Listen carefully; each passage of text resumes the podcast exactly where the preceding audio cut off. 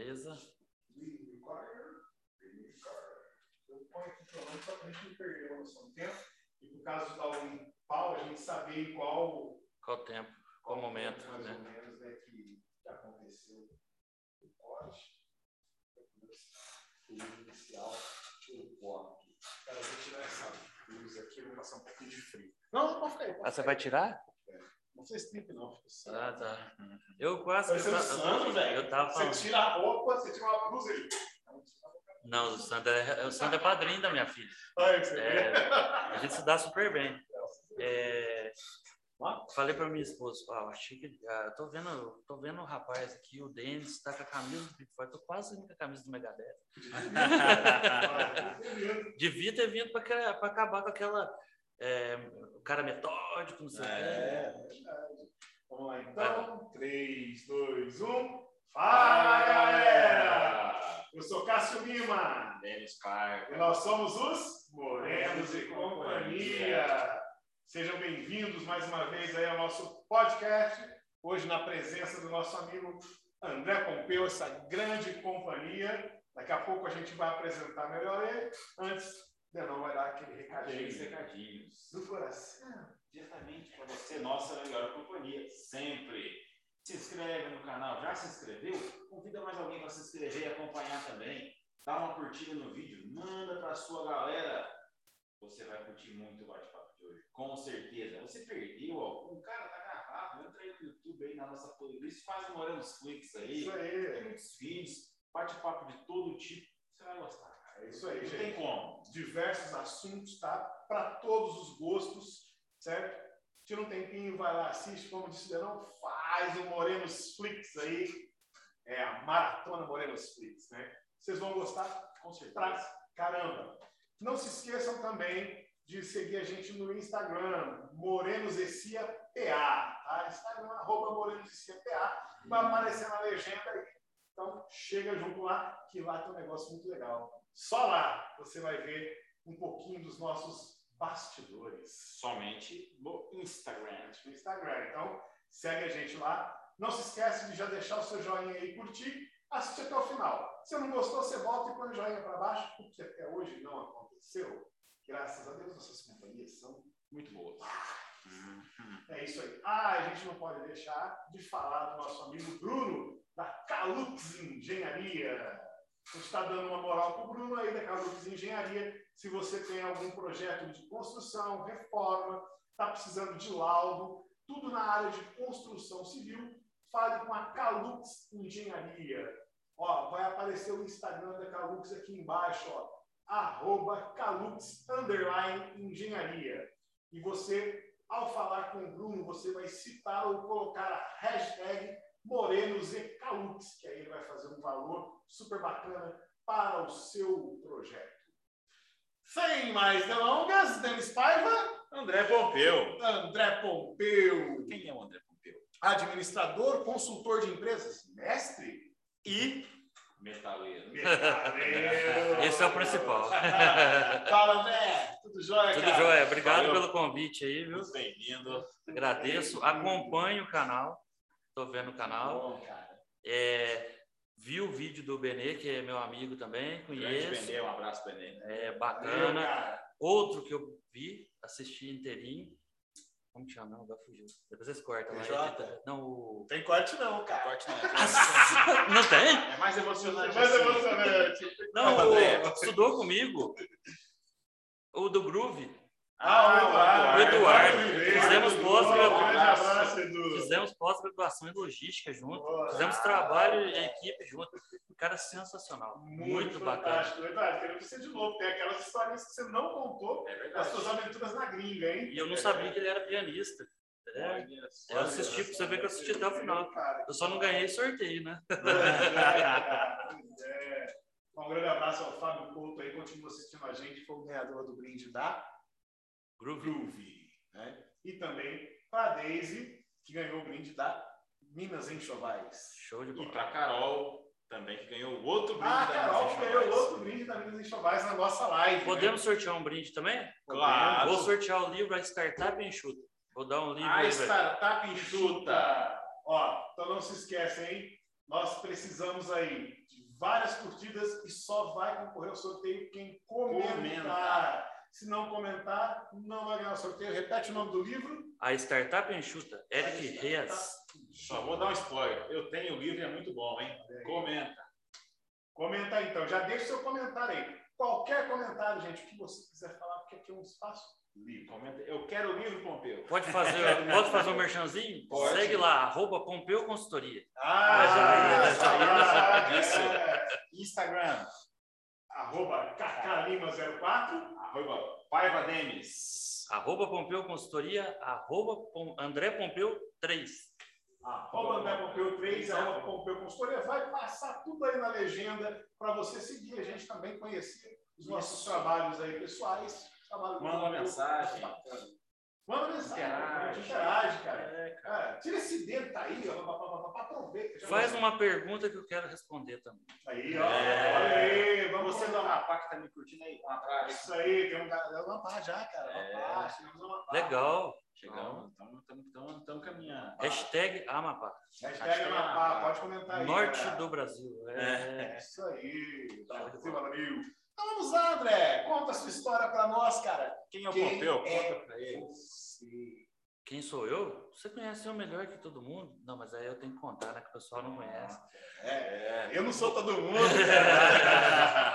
Bom, de amizade, o Denis eu conheci recentemente. Você eu conheço há mais de 30 anos. Até da gente. um pouquinho, tá chamando de velho? É, esse é o problema de quando você fa... quantifica a idade, né? E a gente já curtiu uns rock and rolls, né?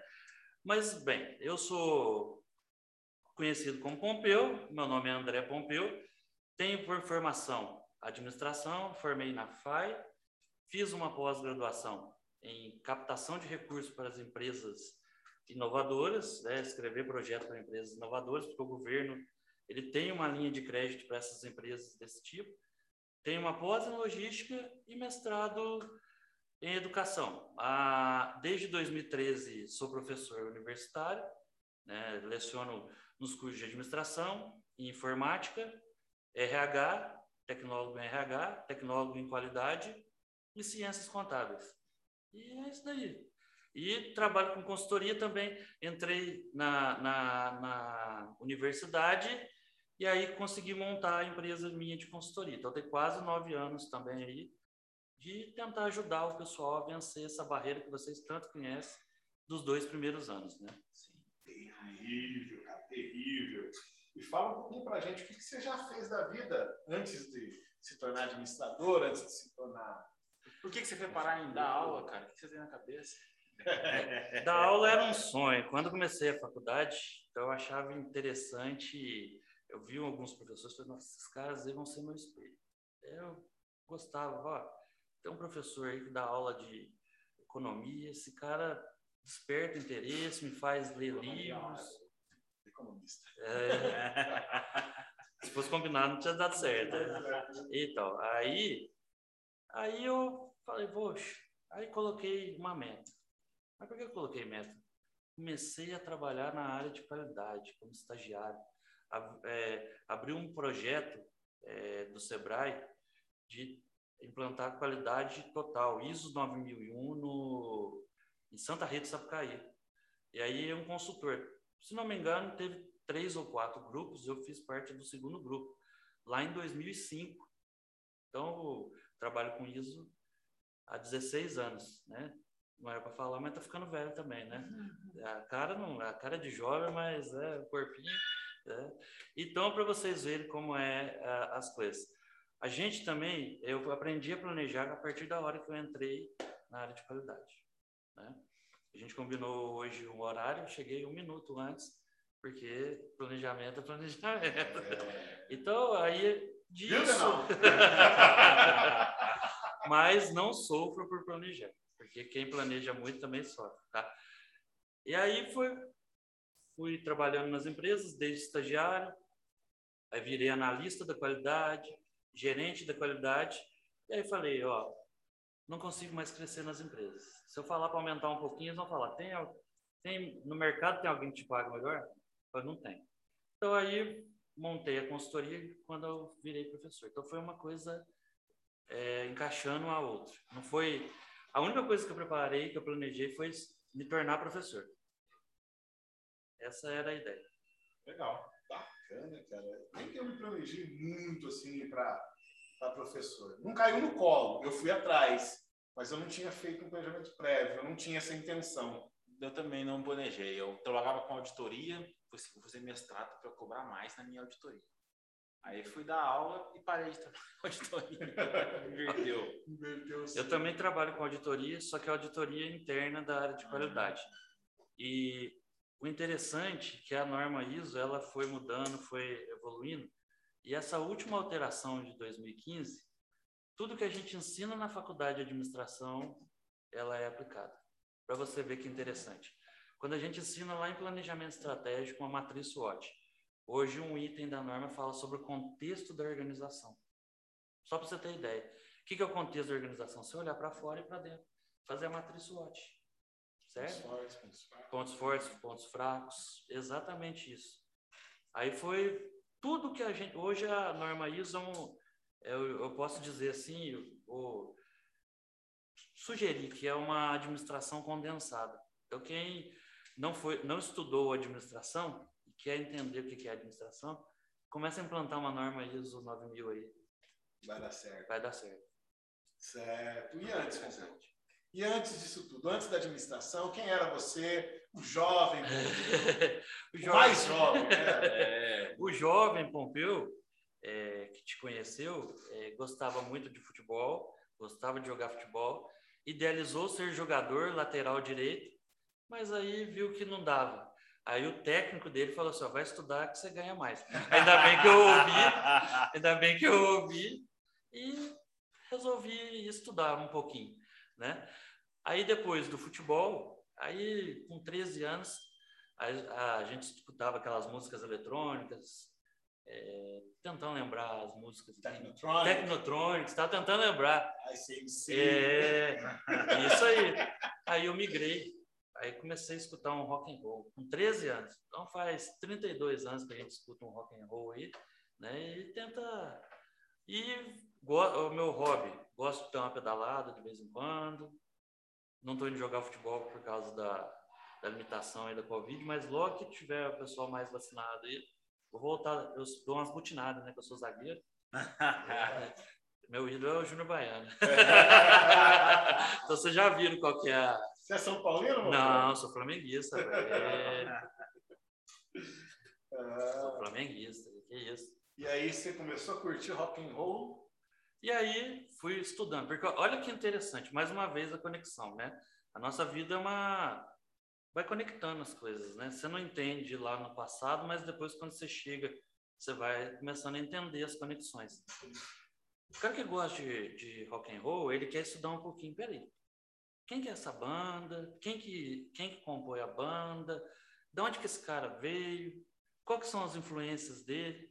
Aí você vê, você gosta de, vocês gostam de rock and roll também, vocês querem saber um pouquinho mais. E aí a gente vai estudando. Poxa, aí você, você vai lendo biografias, e aí você vai conduzindo a sua vida para o mundo dos estudos também, naturalmente. Eu tive uma infância que ela foi, é, não vou dizer pobre, ela foi bastante simples, né? É, aí um dia meu pai chegou para mim e falou assim, ó, você trata de estudar porque eu não tenho como te ajudar não. Foi, nossa, o técnico de futebol falou isso. Agora meu pai falando isso, acho que eu vou ter que fazer isso. É, não, tem não, não tinha outro jeito, né? Então, fui seguindo esse caminho. Qual que é a banda de rock que você mais gosta? Faz um merchan do rock and roll pra turma. Merchan deles?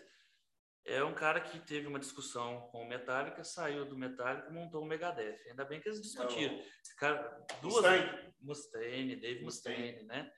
Então são duas bandaças, graças a Deus que não deu certo, né? E aí montou, a que eu mais gosto é, é o Megadeth. Megadeth? Cara, eu conheci o Megadeth em 90, cara. Você acredita? Em 1990 eu já, já curtia o rock and roll, cara. Eu lembro que em 1990 eu comprei meu primeiro disco. Rock in Rio 2 Internacional da São Livre. Show de bola, show de bola. São Livre patrocina Era legal, cara, porque tipo era uma época aí, anos 90, a gente adolescente pra caramba, não tinha muita noção, né, cara? E aí já tinha o. Hoje eu escutei. Eu, só para complementar, cara. pode me chamar de o que quiser, de cagão, de bundão, mas minha banda preferida ainda é o Angra, cara. Ah, mas Angra. Angra é bom. Quem tá no, no- quem tá no Megadeth? Kiko Loureiro. Kiko Loureiro, Ele do tá- Angra. Do Angra, é. Aí tem uma historinha também, a gente tá falando de conexões, que você tá próximo de cinco a seis pessoas que conheceu.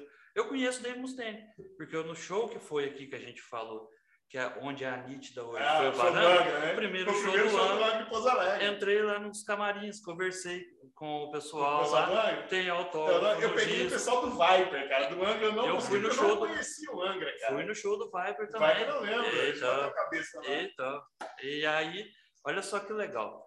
Aí, não falo que a gente tem seis pessoas, eu tô a uma pessoa do meu ídolo, né? Do, É, do Dave Mustaine lá, que é o Kiko Loureiro. E eu conheci ele, né? Conversei Ah, com ele. 30 lá atrás. ele não me conheceu, não. Mas eu conheci Cara, o, o, o, Angra, quando eu fui no show deles ali, cara, é porque eu já- a gente já ia ali, né? Já, já era um local. Ali que a gente tá falando é num bar chamado Varanda, que fica em Pouso Alegre. Não é confundir com Não Varandinha. confundir com Varandinha Night, tá? Varanda. É outra vibe. Eu rolava muito rock and roll, cara. Inclusive, eu estou até uma música do Assassinato em Veneza e eu pirei Bacana. na rádio. De Itajubá, né? Banda de Itajubá. Itajubá. Mas, cara, foi muito louco, porque eu já costumava ir. Aí, o dia que eu chego lá, eu tava, Sabe como- eu tava em Brasópolis nessa época, ou não? Ainda não tava. Eu lembro que eu cheguei, o ingresso tava caro, velho. Eu falei, pô, mas por que, que subiu? Aí falou, não, hoje, hoje com uma banda aí internacional. Eu falei, banda internacional é o falei, pô, com esse nome internacional, cara, velho. Aí a gente ia pra aquele barzinho onde é o pronto-socorro ali, né, do, do, do, do Renascentista. Renascentista patrocina nós. Tomamos goró lá, cara. Eu falei, ah, vamos embora, vamos pegar, né, bicho? Não conheço. Cara, que show, velho. Aí eu conheci, aí, aí quando foi o Viper, aí que você falou, a gente vai estudar. Aí eu fui estudar a história do Angra, André Matos, que era do Viper, Que eu era do conheci o Viper. O Viper eu já tinha visto no programa livre, mas depois eu fui conhecer mais o Viper. Aí quando foi o show do Viper, cara, eu, fiquei, eu cheguei lá às 5 horas da tarde.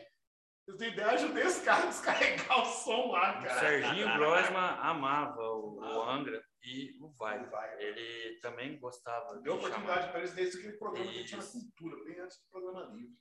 Isso aí, isso aí. Você tá ah, falando de Viper aí. é, Nós fomos no show do Viper e depois disso é, teve um outro show do Angra aqui. Aí foi no Senec. Eu fui o primeiro a entrar. É, patrocínio. Eu preciso de patrocínio porque minhas filhas estudam lá, tá? então tá bom. Eu fui o primeiro, eu fui o número um a entrar no Senec, O naquele o show. Cássio tá patrocinando aqui. Ó, quer ver? Se eu não me engano, 7 de novembro de 97. Se eu Exatamente. não me engano, 7 de novembro de 97. É Isso mesmo. Cara, eu segui a van dos caras. Eu- A gente, foi, a gente foi pegar autógrafo na lojinha de disco no calçadão do Pacheco. Perfeito. Perfeito. Pegou o autógrafo dos caras lá. Só que naquela época não tinha celular, não era comum. Já tinha celulares menores, mas o celular não tirava foto e tal. Então não tirava foto, você pegava autógrafo. E naquela época eu bebia muito, tinha perdido todos os autógrafos. Mas aí a gente voltou, eu tava com uma galera de amigos, e foi pra minha casa comendo macarronada, cara. Aí a gente já tava vindo pra cá. De repente passou a van com os cabelos dentro. Ah! Descemos, eles entraram pelo portão de trás do cemitério. Aí o segurança não deixaram a gente entrar. Aí a gente deu a volta, cara, não tinha ninguém no portão. Eu fui o primeiro a entrar, a abertura foi da Victoria. Banda Vitória, exatamente. Exatamente. Eles vinham numa van. Minha memória é boa, valeu, galera. É, agora você tem que falar qual. ban- O Denis tem que falar a banda que ele Isso aí, curte ó. também. Rapaz, eu gosto bastante de Pink Floyd. Gosto de Veieira. É. Psicodélico, progressivo, Progressivo, né? sonzeira. Você deixa ela rolando, você vai estudando um pouquinho aqui, você deita. O som serve pra tudo, cara. Sabe? Eu sou maconheiro, né? O quê? Eu tinha um colega meu quando ele ouvia Pink Floyd, ele viajava até fumando cigarro na China. Eu viajo sem fumar mesmo. Aqui é tudo careta, aqui é tudo careta. Tudo. Ele só vai com umas cachaças. É, não, cachaça não pode. É pra pagar a poeira da semana, né? né? Mas, cara, isso aí foi muito legal. Naquela época também vieram as vulcanas. Também Vulcanas é uma banda formada só por mulheres, né? Mulheres. Então, deixa eu falar mais uma né? coisinha Ciane. aí. É, Você falou de Assassinato Veneza. Você lembra do nome do vocalista do Assassinato? Pompeu, É, é, é, por coincidência, né? Sabe que ele já faleceu, né? É, faleceu. Cara, eu ouvi a música do primeiro disco deles, cara. Tocou hoje na D2. É uma música que chama Paranoia. Balada Urbana. Não, não, é, tem a Paranoia, mas é Balada Urbana. Que é uma música que parece do Engenheiros. Como se o mundo fosse simples. Cara, tinha uma Cara, voz muito, muito boa bonita, né? cara. Ah, tipo, foi uns 10 shows dele. Era eles e Alma Azul, né? Revezando Alma Azul era a banda do Toledo lá do República. É, é o Toledo e o no vocal era o Não, vocal era o Toledo. Vinícius. Não, Vinícius to- era o Vinícius Vinícius. toca baixo. O vocal era o Marcelo Toledo. O guitarra era o Nicolas. Nicolas. Nicolas, o batera era o Rodrigo, cabeludão. Perfeito. Irmão do Mário, professor. Sim, dá aula no. Dava, não sei se ele dá aula ainda no Colégio São José, né? Deu, eu não sei se dá aula ainda lá, mas deu aula lá. Colégio São José também? Patrocínio? Patrocínio. Patrocina nós, é verdade. Falou o nome de empresa, cara. Tem que pedir patrocínio, certo? Tá jóia. É, mas é, era, era duas bandas assim que elas revezavam ali no varanda, cara, mas era show de bola, cara. Foi muito show bom, né? Perfeito. Show de bola. Angra, vai por Vulcanos foi. Eu lembro do Varanda que Vulcanos? ele abriu com outro nome, né? Acho que você está confundindo Volcanas com Pus, Não, mas veio. Veio veio Pus aqui- também. Veio Pus também? que é a banda.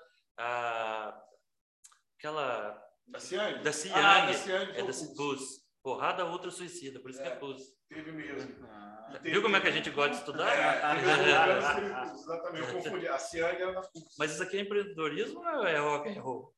Você toca o que você quiser, Ah, então tá bom. é Mas tá legal demais. Rock empreendedor. É, rock né? empreendedor. Isso aqui é o que você quiser falar.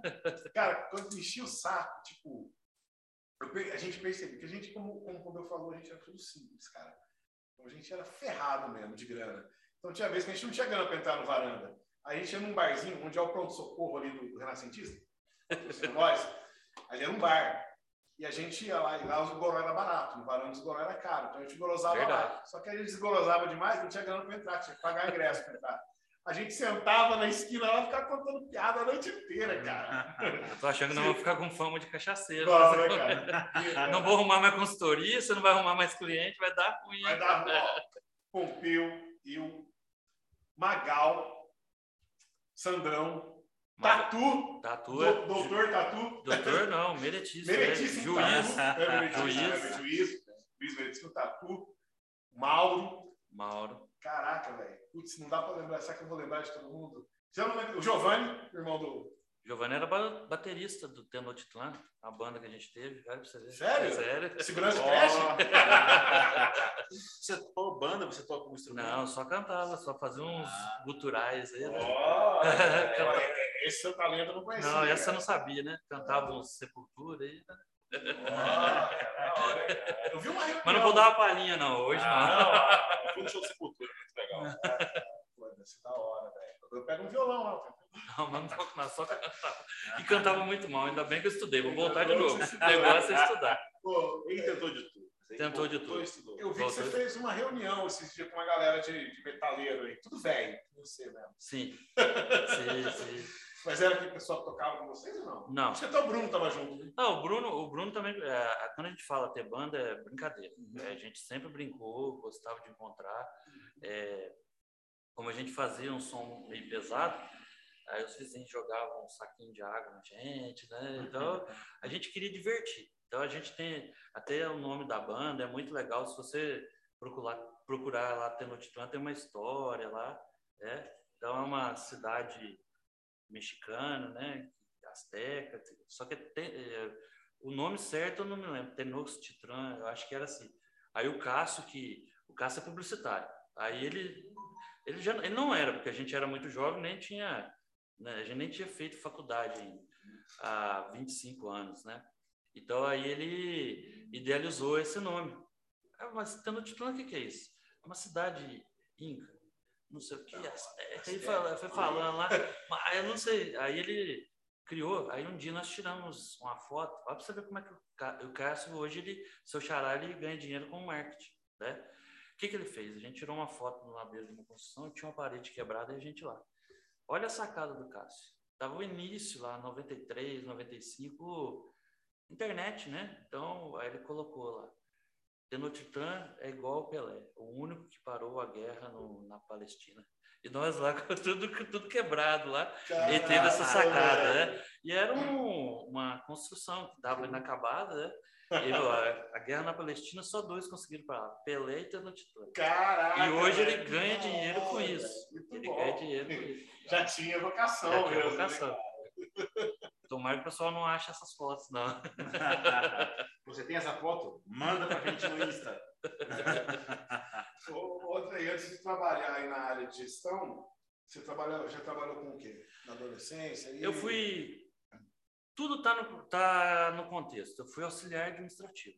Fui ajudante de serviços gerais primeiro, depois auxiliar administrativo. Eu falei, puxa, eu tenho que complementar aqui, porque não sei se vocês lembram, há, há 30 anos, o auxiliar administrativo, ele, pare- ele tinha uma formação. O, o terceiro colegial ele dava uma formação boa para você entrar como auxiliar administrativo. Certo? Então eu trabalhei alguns anos e falei, peraí, eu vou ter que fazer uma faculdade. Eu queria fazer sistema de informação, mas eu não tinha o dinheiro para fazer na época. Falei, deixa eu ver um negócio. A direito não, não é minha área, não, não- fui fazer administração. Fui fazer administração, aí fui apaixonando pela administração. Fui estudando, fui comprando livro, fui enriquecendo conhecimento, fazendo pós-graduação. Aí, como eu contei para vocês, fui fazendo aquela escadinha na carreira, né, de estagiário, na área de qualidade, até virar ge- gerente e não, não dá mais para crescer. É, a área de qualidade ela é uma área bastante legal, porque ela te dá uma visão da empresa como um todo, que o pessoal comumente chama hoje de visão holística, né? Você conseguir enxergar a empresa como um todo. Mas ela tem uma certa limitação que você não, não consegue passar de um, de um cargo que você chega lá, você não consegue. Aí ou você rompe isso, vira empreendedor, vai prestar consultoria, ou tem que pensar em outra coisa, porque na área de qualidade. Ah, eu queria contar para vocês uma coisa. Eu não trabalhei em empresa grande.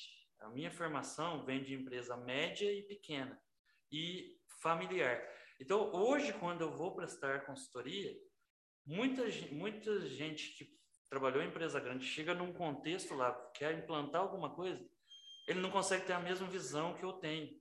Nesse sentido, uma coisa que eu achava, putz, como eu não trabalhei numa empresa grande, me penalizava, me cobrava, foi muito bacana, porque hoje eu consigo enxergar o contexto de uma empresa pequena e média, porque eu vejo a interferência da gestão de pessoas lá do, da família, né? E aí eu consigo ajudar. Eu, eu já, ah, já vi muitos cursos, muitas pessoas famosas aí, eh, consultores bem maiores, vindo de São Paulo, fechar. Eles trazem um pacote de consultoria. Então, ó, eu, eu tenho isso, isso e isso. A minha consultoria ela é artesanal. Eu fui aprendendo a fazer isso. E o que, que acontece? Eu levo da sala de aula conhecimento teórico, eu transformo em prático na consultoria. E o que aconteceu prático na, na consultoria é lógico, de forma ética, sem falar o nome da empresa, nem o ramo de atividade. O que aconteceu eu trago para para aula. Então eu consigo. Ah, legal. Eu dou uma aula que é muito difícil, que é teorias da administração. Nessa aula, o nome já diz, teorias. Você dá aula de teoria da contabilidade, cara. Então, só que aí eu consegui é, navegar nisso por causa da consultoria. Que aí você tem a vivência, então você. As minhas provas elas são muito práticas, então eu falo assim, aconteceu isso e isso, como que você resolve com o conceito da teorias da administração? Então eu crio um problema que eu vivenciei na consultoria e levo para a sala de aula. Não é aquela aula literal de marque A, B, C ou D, é, entendeu? Aí vai nascer. É, Como que é o seu relacionamento com os alunos? Como é que era no começo? no Que que- começo eu fui muito autoritário, tem- a gente tem que falar a verdade, né? Eu era. Não. Aí eu fui aprendendo, falei, não, não é assim. Mas você sabe que, inclusive, posso falar aqui, a sua esposa foi minha aluna, um grande, Uhum. Ah, um grande prazer de saber agora, né, que é a sua esposa. E eu acho que ela foi da segunda ou terceira turma. Aí eu já estava mais light. Mas você sabe que o pessoal que formou na primeira turma, onde eu encontro, me para, fala. Então, a gente que é um pouquinho é, mais rígido, mas pensando no mercado, né, que o mercado vai cobrar, Depois o pessoal encontra com a gente e conversa. Fala, nossa, eu tô lembrando das suas aulas, e eu lembro até hoje de Taylor Fayol, mas eu não lembro do não, não lembro do, da teoria, eu lembro da, de usando na minha empresa, você deu um exemplo lá. E ela lembra que ela comenta, ah, Pompeu, eu queria vir assistir. Hoje, inclusive, Camila patrocina nós. É isso aí. Mais uma vez, né? Ó, coincidência, minha esposa também chama Camila. Um beijo, ó, Camila. E Ana Beatriz. Camila! Essa daí, ó, mais uma do rock and roll. Eu pegava a van, né? Primeiro que me levou foi o Hélio da Van. Nada de política aqui, foi o Hélio da Van. Louco. Um abraço, patrocina nós. Loucão de tudo, gente, gente boa, boa demais. Aí ele fala: senta aqui na frente, André. Grava um CD aí. O que, que eu fiz? A van pegava, eu era o primeiro a ser pego e o último a ser deixado. Nisso eu gravava, eu gravava, ele ia trocando CDs, na época eu gravava CD. Você vê como é que os negócios evoluíram. Uhum. Eu gravava o CD, colocava a música do Nenhum de Nós, colocava era a sexta música, porque eu já gravava que tava lá perto onde que é o shopping, hoje tava todo mundo, aí tocava Camila e cantava junto. A sacada. a minha esposa não sabe disso. É, é, Mas ela, ela, ela, estudava com você, não? não? Não, ela estudou, ela formou em Direito, ela é advogada. É, é advogada. É, vocês viram? Estratégia. Muito bom, muito bom. É, tem uma história com de nós também, é o seguinte, eu tenho até hoje uma pérola, que é o primeiro CD acústico do Leão de Nós. Não, é nem tem DVD, só CD mesmo. Eu, não sei se foi Teatro São Paulo, não lembro qual. Tereza Raquel, não lembro qual teatro que eles gravaram. Mas é um acústico raiz. Não é acústico orquestra nem nada. Eles têm no máximo um acordeão ali. E acho que um violino, talvez, nacional de mármore. Mas é bem é, violão mesmo, batida. E a última música é Camila. Só que esse CD, cara, ele é, ele é tão forte, tão bom, que a minha esposa ia pra FAI também, né? E ela, FAI, patrocina nós. Quer dizer, mais ou menos, né? mais ou menos. Porque é todo concorrente da FAI. Né? Aí, aí não, eu, eu, eu, eu, Zé Cláudio, Márcio. Né? Eu dou aula na FAI, então não sou Zé Cláudio, Márcio. Tá tudo lá. Zé Cláudio, nós escrevemos um artigo junto. É, numa, na revista científica, a gente fez um artigo sobre qualidade. O Zé Cláudio foi o nosso orientador, a gente foi reconhecido. Legal. Queria mandar um abraço, Zé Cláudio. Eu publiquei um artigo com o Zé Cláudio também, só que de meia tema. É... Olha, eu não publiquei artigo com o Zé Cláudio, mas é um prazer, mas Zé Cláudio. Mas aí, cara, só para matar, eu, uh, um dia, um dia a, a van parou lá, acho que o cara da van, não lembro quem que era mais, acho que era o Ed, chamava Ed, o apelido dele. É tipo, ele esqueceu a maletinha de CD dele em casa. Aí a menina gritou da janela: Elaine, traz um CD pra gente. Né? Aí ela falou: Nossa, tem um CD legal. Eu falei: ah, Deve ser aqui, né? Do de nós. Cara, meu, ficou acho que meses ali naquela van, cara. Nas férias que ela me devolveu, de tanto que a galera gostou. Arranhou até. Ah, só faltava, cara. Eu ficar louco, né? Hoje ele tá aqui no computador e tal. Bacana. Mas ainda tenho encarte, tudo. Hoje tem os programas mais fáceis pra gente procurar, YouTube, é. tem. Ah, muito mais fácil. Spotify, né, Deezer, hoje fica fácil, né? fácil né? Hoje, fácil. hoje tá fácil. É, eu tenho vinis e tenho CDs ainda. Parei agora. Um ano eu parei. Mas a gente tava falando de, de gostar, eu tenho. Eu só não tenho o terceiro CD do Megadeth. Os outros eu tenho todos. É, eu até tive e fiz uma besteira de vender. É, eu só não tenho o terceiro. E hoje ele é muito caro, porque ele é raro. Né? Então eu tenho do primeiro, agora eles vão lançar um, um outro agora, né? Então o restante eu tenho todos. Por quê? Eu tinha vinil porque é gostoso você abrir, hum. ver o encarte, você ler, ver quem produziu. Mais uma vez, você né, estudar, ver que, tá quem, quem produziu, quem está por trás disso, né? Uhum. Então, é, e eu tenho CDs, o encarte é menor, porém você abre, você, a minha filha abre, mas o que, que é isso daqui? Ela tem cinco anos, né? É CD, né? Bolachão, é. ela querer morder, né? Bolachão. Eu tenho uns aqui também, mas os meus eu quase que é, extingui. Esse mesmo do Rock in Rio mesmo, cara. O primeiro disco que eu comprei na minha vida, meu, meu salário, cara, meu primeiro emprego, eu vou lá, cara, eu, pô, deu uma louca. Um dia eu peguei um monte de disco, fui na, na no sebo, mandei o cara passar em, em CD, Porque o CD cabia quatro discos, né? Ah, quatro, cinco discos. Mandei o cara passar pro CD. Só que ao invés de eu pagar o CD para ele, e eu peguei uma, uma- um, um VHS que eu tinha do Michael Jackson, da Turnê Dangerous, um VHS para ele passar em DVD. Só que em vez de eu pagar em dinheiro, eu paguei com o disco e paguei com a fita, cara. Era a fita VHS. E paguei com o VHS. Aí, tipo, hoje eu penso assim, pô, cara, é relíquia, né, velho? É relíquia. Além que fosse para ganhar dinheiro, cara, porque eu tinha o thriller, o thriller original, né? Eu tinha Madonna Immaculate Collection. Você, tem, você tinha aqueles aparelhos 3 em 1? Tinha. Você tem hoje? Não tenho. Pior besteira que a gente fez quando, quando passou para frente isso, né? A- Acho que eu é, até doei, não, não vendi. Também. Cara, Hoje- eu hoje- porque que é eu o dei seguinte- também, cara. Ou joguei fora, sei lá. Quem gosta de vinil tem que ouvir aquele chiadinho, né? Aham. Então, aí hoje, para comprar tá muito caro. Hoje tá muito caro. 300 pau um vinil O original. vinil original, mais a, vamos falar a eletrola, né? Vitrola, Vitrola. é.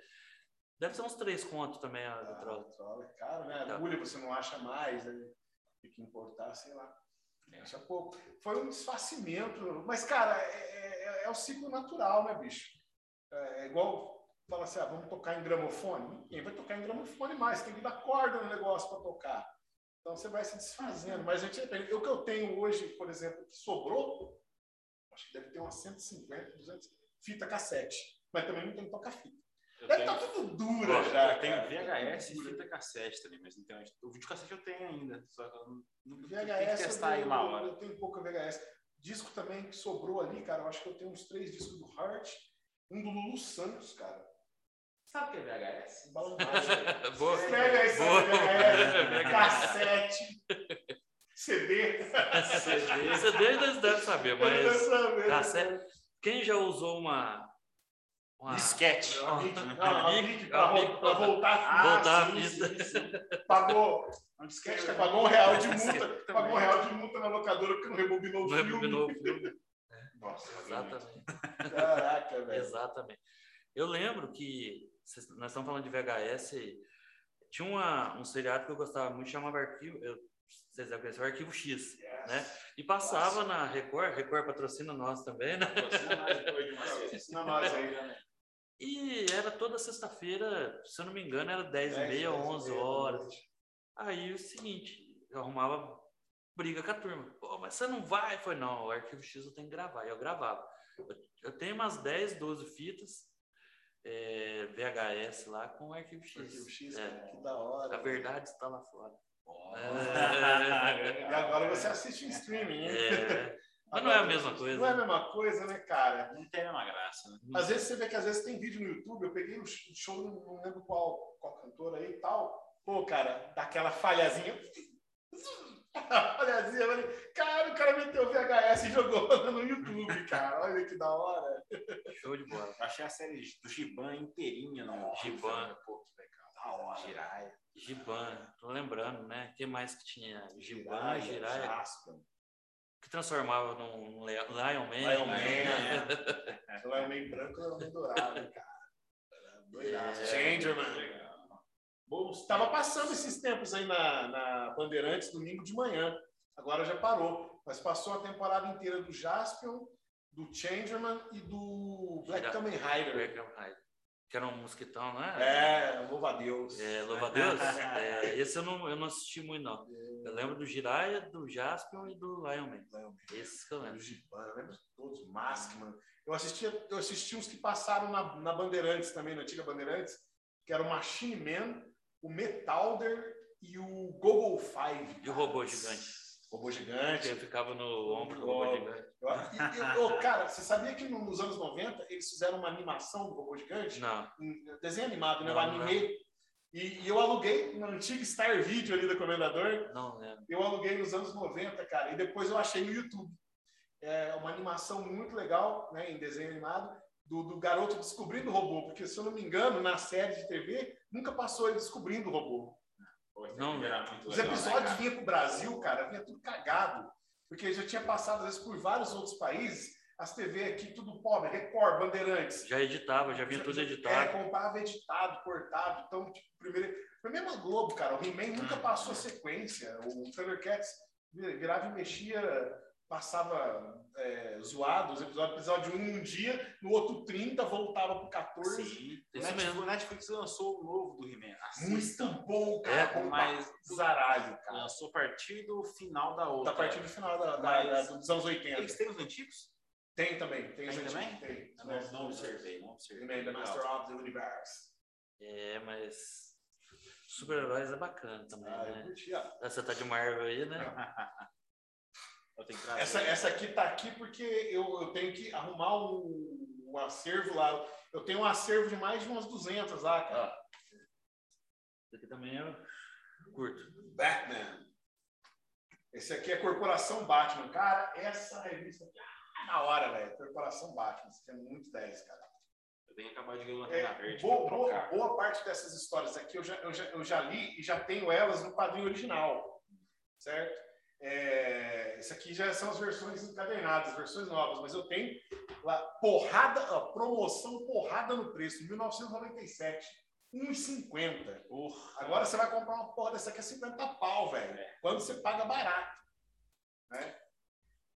É, é, tipo, só que também vem, vem tipo, é, uma série inteira dentro de um encadernado. Né? Eu tinha, tinha que esperar mês a mês, cara. Aí você ia numa banca, não tinha chegado, você ia outra banca, não chegado, ia outra banca, não chegado, cara. Infernizava as bancas aqui para comprar revista, velho. Banca do Maurício.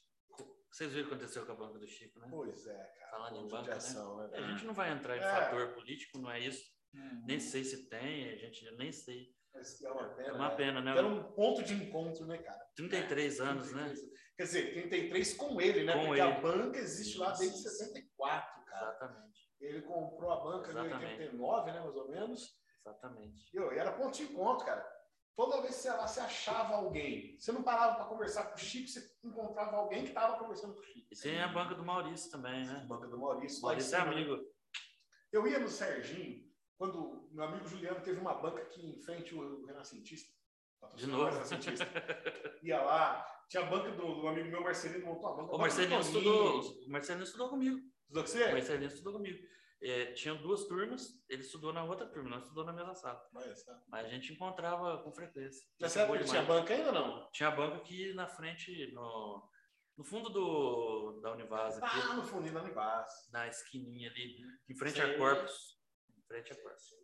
Da hora, cara. Rapaz, assim, eu acho que a tendência é que outras bancas venham a fechar. É, Bom, é, eu gosto de bancas para fazer o jornal, compra figurinha que você não está precisando, que você não coleciona. E hoje eu não é só mais jornal, né? Revista. É, eu tenho um monte de fascículo picado lá. Não tem a série completa, eu faço, eu sempre compro uma coisa. E a questão da, da banca é que existe todo um saudosismo, né? De uhum. quem montou, criou a família ali, né? Uhum. É, é muito legal a, a, banca ela traz uma história consigo, né? traz, né? Cara, a banca do Chico, a banca do, do, Serginho lá em frente à antiga Caixa, que agora é a prefeitura, a banca do, do, do Vinícius ali atrás da catedral. Atrás da catedral é a Papiros, né? É. Tudo, tudo tem, bom, tem uma conexão. Traz, traz um saudosismo. Faz, sabe, cara, faz parte da história da cidade, velho. Vamos pegar o que o Denis falou de fechar mais bancos? Denis, lá quando a gente vai falar de, de negócio, a gente fala de empreender por oportunidade e por necessidade, né? Então, é, vamos pensar nesse pessoal que está há 30 anos, 40 anos fazendo a mesma atividade. Imagina. Como é que eles vão. Será que a gente não podia fazer um projeto para esse pessoal para ajudar eles? Não sei. Pensa aí, pessoal. Comenta aí, né? Ajudar esse pessoal aí, Sim. né? Fazer um projeto para uma destruição criativa. É, porque o que, que acontece? 40 anos fazendo a mesma coisa, como que você vai fazer uma mudança tão abrupta, né? Que tá tendo uma ruptura, né? Total, cara. Então, vamos porque... pensar num projeto aí? Interessante. É interessante. É, para ajudar eles a, a pensar em alguma coisa, alguma saída, né? Porque pode ter muita gente que vai ter crise de ansiedade, pode esperar. Sim. Já tem, né, cara? Muita coisa já tem. Eu, é, eu já vi um caso de um cara, cara, nem como porteiro ele deu certo. você ter uma ideia. Ele trabalhava num banco há muitos anos. Aquela história, né? Corporativo. Pá! Chegou a vez dele, cara. Se encontrava. Não se encontrava. Aí ele trabalhou de porteiro numa empresa que eu trabalhei. Cara, bem ali, se adaptou. Então, aí a gente podia fazer um, um projeto multidisciplinar aí, né? Quem quiser nos ajudar aí. Tá embrionário, a gente não pensou em nada. Tá falando, é. tá falando, né? É, alguém aí, às vezes até um alguém que é da área de RH para fazer uma transição aí, né? Um nome bonito é transição de carreira, mas nesse caso é uma ruptura abrupta mesmo, né? É, é uma transição, né? Porque a gente também não sabe como que é, funcionou, né? Isso aí a gente sabe que é uma, uma medida administrativa da prefeitura, mas não sabe, a gente não sabe se foi proposto em outro lugar. Igual a gente sabe que, pô, é de, é muitas vezes se tirar algo do lugar é o mesmo que aniquilar aquilo, né? Ou uma nova oportunidade. Então, é, chega num, num, certo, numa certa idade que a gente também não consegue fazer essa mudança sozinho. Quando a gente erra e está mais novo, é mais fácil de você fazer essa mudança. Uhum. Então, é, quando a gente está falando, a gente está falando embrionário aqui, vai que uhum. alguém assiste, aí alguém que é coordenador de RH. Igor, Igor, Igor, Igor, Igor do NEMPA, então, presidente do NEMPA. É, Igor, gente boa. A, a minha sogra cuidou do Igor quando era criança. O mundo é conectado. Olha, falando assim, era muito legal a história também. Não vem ao caso, mas é muito legal. O Igor é um cara muito legal, já conversei com ele. Vi o, o vídeo dele também aqui, né? A gente tá lembrando. Um abraço aí, Igor. Às vezes, você que está cuidando do empreendedorismo aí da cidade, a gente vamos conversar. Às vezes tem alguma coisa que a gente possa ajudar, né? É, com algum conhecimento aí às vezes transformar o, que, o ensino, é, transformar ele em algo prático, né? empírico lá para os alunos aprenderem. Não estou nem falando de uma parceria universidade-instituição é, pública. Eu estou falando, às vezes, tomar um, um norte maior, né? uma dimensão maior, porque às vezes os alunos falam, nossa, estou saindo, e agora o que, que eu vou fazer? Né? Você vai se deparar com esse mesmo mercado que está todo mundo sentindo hoje tem, tem oportunidades, como tem ameaças também, né? A gente sabe disso, né? Então tem dos dois lados, oportunidades e ameaças, né? Não é só banca de revista. A banca não foi, não é esse fator que a gente está citando agora. Um exemplo da banca, né? Que foi um caso recente. Mas, mas o fator tecnológico, a internet veio, a né? gente falou locadora, né? Eu falei, locadora, aluguei lá na Star Video, locadora. Ah, Blockbuster era uma das né? empresas listadas em bolsa que era foi, né, né? Então a gente tem que ir cuidando e mostrando, né? É, hoje eu recebo o jornal online. Online. No, num plano de uma operadora que vive mudando a minha conta todo mês, de passagem, tem lá o acesso a jornal. É verdade. E é interessante porque, por exemplo, você tinha que comprar um jornal de manhã para você ter as notícias do dia anterior, é. o jornal do meio-dia ou de uma hora da tarde para você ter, que chegava aqui cinco, para você ter a notícia do que aconteceu naquela manhã. E esperar o telejornal à noite para te dar um resumo do dia. Hum, Cara, hoje, hoje, você tem a notícia em tempo real, né? Na Como que é aquela, na palma da boca. aquela música do Barão? Jornal com notícias de ontem. De ontem. É, como é que é? Jornal de ontem com notícias de anteontem. É, para você ver mais uma vez a música aí, puxando, né? Tá presente. É verdade, cara. No cada revista é pior ainda, porque é a síntese da semana, né? É, é, semana. é verdade. E aí você tem tempo real, cara. É. Eu acho que hoje o trabalho dos jornalistas e dos publicitários, ele tem, tem, tem, tem vamos dizer assim, um gancho muito forte, né? Tipo, você tem que prender uma pessoa durante cinco segundos no YouTube. Olha que legal. Se você conseguir prender ela por 5 segundos ali, ela vai ver a sua propaganda. Senão, ela vai simplesmente passar. Olha que legal. É, eu, eu, dou uma aula também que chama Gestão do Conhecimento. Ela foi incluída na norma ISO 9001. Então, isso que você está falando chama Produconsumo. Está lá na teoria que nós vamos trazer para a prática, agora que você falou. Produz e consome simultaneamente. Uhum. A produção e o consumo é simultâneo.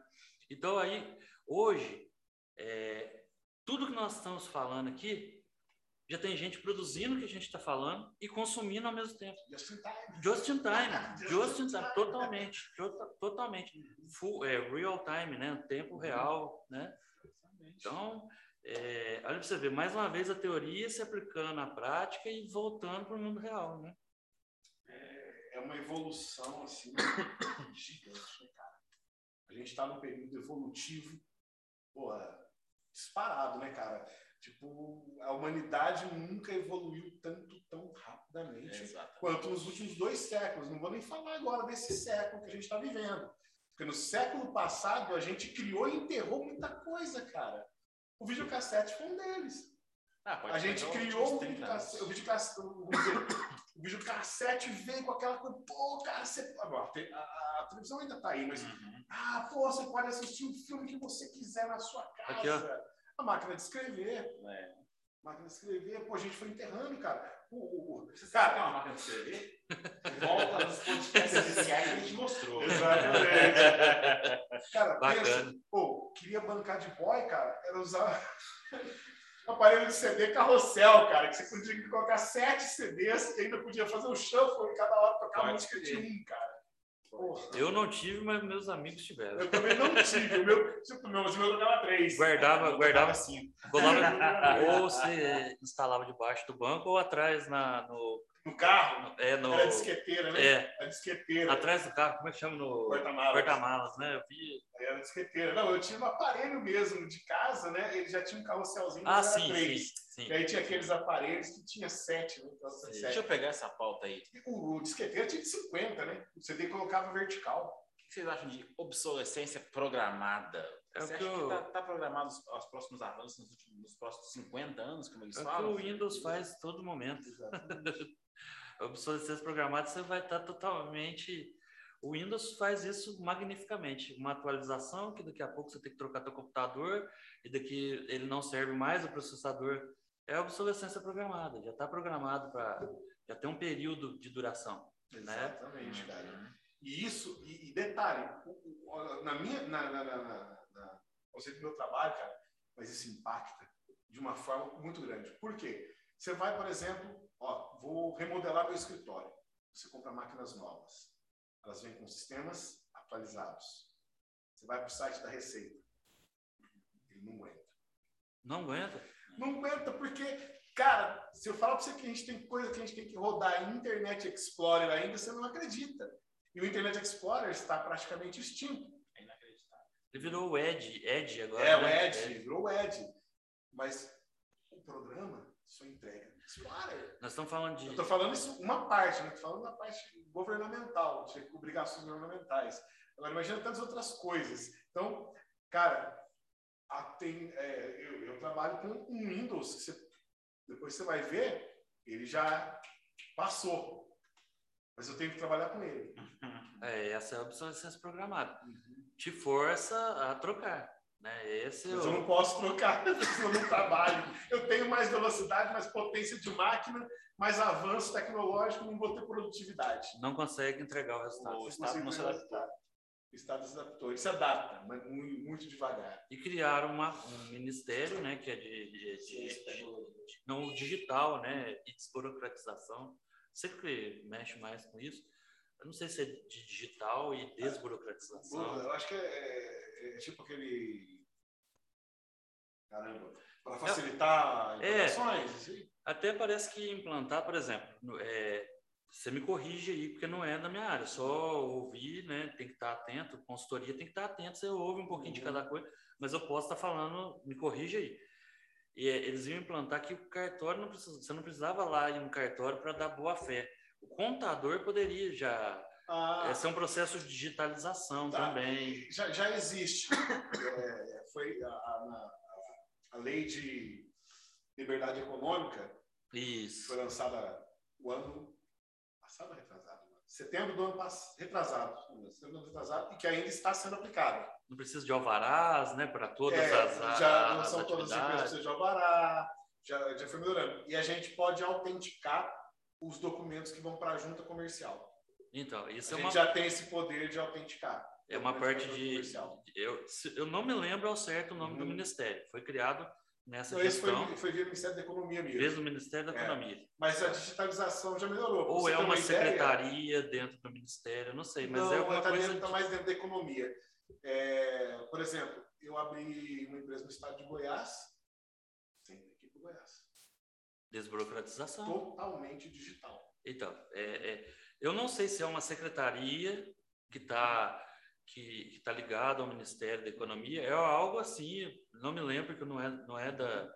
É mais da sua área mesmo, que você é contador, cientista contábil? Cientista contábil. É, cientista dos dados. É, então, aí tem essa questão de digitalização e de, e de desburocratização, que veio forte, e com a pandemia só acelerou, né? É, e também é, a questão da autenticação, por exemplo, hoje os empresários, os advogados e os contadores, além de, de- de- de determinados cargos de serviço público, todos têm seu certificado digital. Então, ou seja, o certificado digital ele é único e intransferível. Então, se eu assino um documento com certificado digital, eu não preciso ir no cartório autenticar Bacana. porque o próprio certificado digital já indica que fui eu quem assinou. né? Então, A economia para o empresário, né? Para quem assina muito contrato, um trabalho igual advogado. Exatamente. Se ele tiver que ir a todo momento no cartório, né? Torna-se improdutivo, né? Era assim que funcionava. É, é, há males que vão para bem, né? Como diz, há males que vão para Belém. mas é, isso aí é um ponto positivo. Isso é um ponto Bacana. positivo. É, o governo ele vai a passos curtos, mas ele chega lá.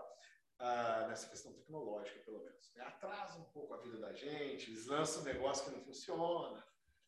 Eu tive cabelo comprido, tô olhando tua cabeleira eu tô com inveja. Eu também já tive, cara. Hoje já tá, tive. tá falhando tudo. Eu já tive um cabelão comprido da época de roqueiro, 17 anos. Fiz uma aposta com um amigo meu que tinha o cabelo curto e chegou no barbeiro. ah, se eu raspar a cabeça na máquina zero, você raspa também? Aí eu sentei no, no, no barbeiro lá e falou: Nossa, e agora? Ele falou: Não, você apostou, você apostou, perdeu. E, ti- e o barbeiro passou. Cheguei lá em casa, minha mãe brigou: Três anos. Você falava tanto do seu cabelo. aí." Aí eu tô vendo essa cabeleira e tô, tô com saudade. Saudade. Agora só peruca só pra E o meu era no estilo dele. Era? né? Só que o meu era mais Black Power. E eu, e- o, meu, o meu tá bem maior que o dele. Eu fiquei, acho que, um ano e meio, dois anos sem cortar o cabelo, cara. Na hora que cortei também foi na zero. Enchi um baldinho. Dá trabalho? Dá um pouquinho. Ah, dá um pouquinho. Eu só aparo, mas tem uns três anos que eu não corto de verdade. Legal. Cara, doideira, doideira, cara. Falando disso daí, e o mercado de serviço? Como é que tá com a pandemia? Não tá ruim, não, cara. Porque é o seguinte, o mercado de serviço, imagino eu aí pensando, né? Vocês não acham que é o mercado que precisa. Ó, pra você ver, nós todos, nós três, o pessoal tá vendo a gente sem máscara, nós três estamos vacinados. Nós já estamos vacinados, pelo menos com a primeira dose. É, mercado de serviço é preciso contato. Né? Não, ele teve que se reinventar, mas vamos pensar um salão. E aí? Ainda você que está aí na frente, aí, você que recebe a da área de serviço, como é que tá? Tá, tá se recuperando? Cara, da área de serviços está começando a se recuperar agora. Promoção de vendas, está começando a agora. Agora, da, das áreas do comércio, teve gente que não levantou ainda. E, assim, obviamente, serviços que necessitavam de ter movimentação igual salão, essas coisas, esses aí eu não tenho aqui no escritório, mas deve estar penando ou deve ter penado muito, porque agora já deu uma certa abertura. Eu tive até um, eu tava, tive até conversando com um cabeleireiro, cara, achei engraçado o jeito que ele falou, que era o seguinte, é, quando teve já uma, uma abertura, né, os salões voltarem, né, com horário agendado e tal, ele falou, cara, eu tô com um grande desafio nas mãos. Convencer as mulheres que elas têm que arrumar o cabelo para ficar em casa. É exatamente isso que eu ia falar. Porque o que é o forte dele? Ah, O forte dele é chegar no fim de semana. A mulherada vai sair, vai namorar, vai sair com o marido, vai para casa, não sei o quê. Elas vão lá e pá! Agora eu preciso convencer essas mulheres que elas precisam arrumar o cabelo para em. Alguns setores perderam muito porque as pessoas não estão saindo mais. Por que, eu vou comprar roupa pra ficar dentro da minha casa? Agora, eu preciso comprar um tapete. Vá na Minas Enxovais e compre lá, tá? Por que, eu vou precisar comprar um tapete? Eu, quer dizer, eu preciso comprar um tapete, mas não preciso comprar uma blusa, eu preciso comprar. Eu não preciso comprar um tapete, não vou receber ninguém em casa, pra quem que eu vou mostrar? Mas você fica em casa. Mas você se, fica, mas né? se Você você for ver, o que que tá na moda? É moletom. Para as mulheres, eu acredito que seja moletom. Hum. Porque serve para ficar tanto em casa como se ela precisar dar uma saída Ah, lá. mas esse frio É, então, é, mudou totalmente o contexto também. Aí, Denis, vem a questão da inovação. Hum, Né? Os caras têm que se reinventar. sim. né? Tem que se reinventar. Mas se o cara está num contexto de ansiedade, está vendo a falta de dinheiro, só está olhando para o problema, ele não consegue dar a solução. Aí tem que vir alguém para mostrar de forma diferente. Só Pompeu fazendo propaganda. Você já viu o professor Guedes? Conhece o professor Guedes? Cara? Não, Ele faz palestras. a mãozinha também assim? Não, aí ele faz palestra e ele vende livros, né?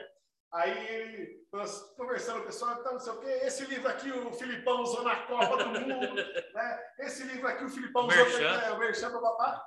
E tava, foi quando eu fui lá para não sei na onde, foi quando eu escrevi esse livro, não sei o quê.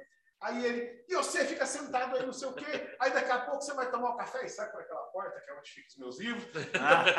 Faz um favor, dá uma força para ele. Fico aqui fazendo propaganda discreta. Não, mas eu não ia conectar com, não ia conectar com a consultoria agora, não. Eu digo Eu assim, deveria, deveria. Vendedor de pijama e lingerie tá bombando. Mas vendedor de camisa social, esses troços, tá é, Você quer se reinventar? Arroba para. Ah, arroba Pompeu Consultoria também. É, É. isso aí. Mas tem que se reinventar, até nós, né? Eu estou com consultorias, algumas são totalmente online, outras são híbridas. É, eu fiz uma consultoria, está até lá no, no meu Instagram, recentemente, né? O fim do planejamento estratégico foi a saída do planejamento estratégico, uma das ações foi fazer uma reunião com o pessoal. E é uma da- das maiores empresas de carga do, do Brasil, né? Então a gente. É, Obrigado. Estou guardando para. Ah, Eu vim pelo cachê, né? Ah, o primeiro convidado que eu fecho aqui só pela cerveja. Não, e por vocês dois, mas principalmente pelo, pelo cachê, né? Os outros disfarçam. Mas aí, falando desse negócio, a gente conectou com gente no Rio Grande do Sul, com gente em Goiás, com gente no Mato Grosso. E o dono saía daqui para ir pessoalmente. É lógico, tinha as conversas, tudo, mas a gente, com essa saída, a gente reinventou. O pessoal, eles são uma família. É uma empresa muito legal que eles já fizeram. Tem funcionário é, de 30 anos, 20 anos na empresa. 20 anos na empresa. Então, como tem gente de que está chegando agora, está chegando agora há três anos. Então, é uma empresa que tem pouca rotatividade. E a gente, mesmo à distância, a gente conseguiu fazer isso. Então, nós também que fazemos isso, temos que nos reinventar e, e nos adequarmos à realidade do nosso cliente. Por isso que eu estou falando que é, essa, esse processo de reinvenção, às vezes todo mundo acha que a gente tem uma bola de cristal que a gente vai acertar. A gente não acerta.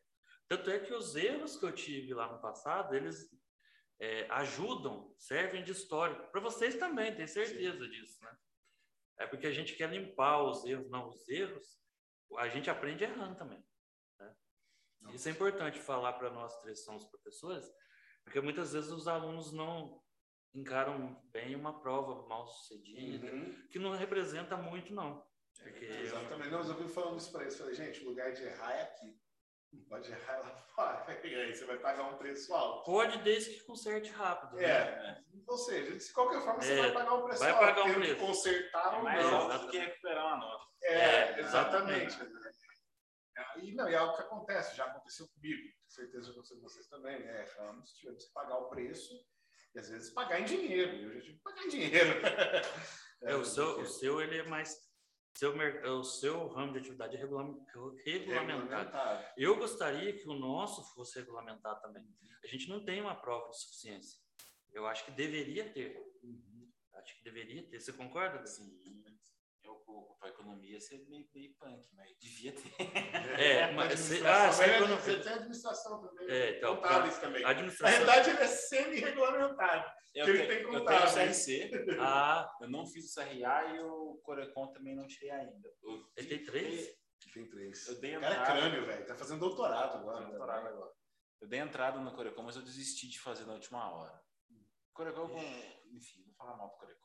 Se puder de outro assunto. Não, mas não é o caso. A gente- A gente está falando é, é das dificuldades também da nossa execução de trabalho, porque aí o Sim, pessoal, sim. ah, você, você lá para você, quantas vezes eu ouvi, você está lá no palacete tomando decisão, quer dizer, eu estou lá sentadinho, e não é assim, eu já passei por dificuldade.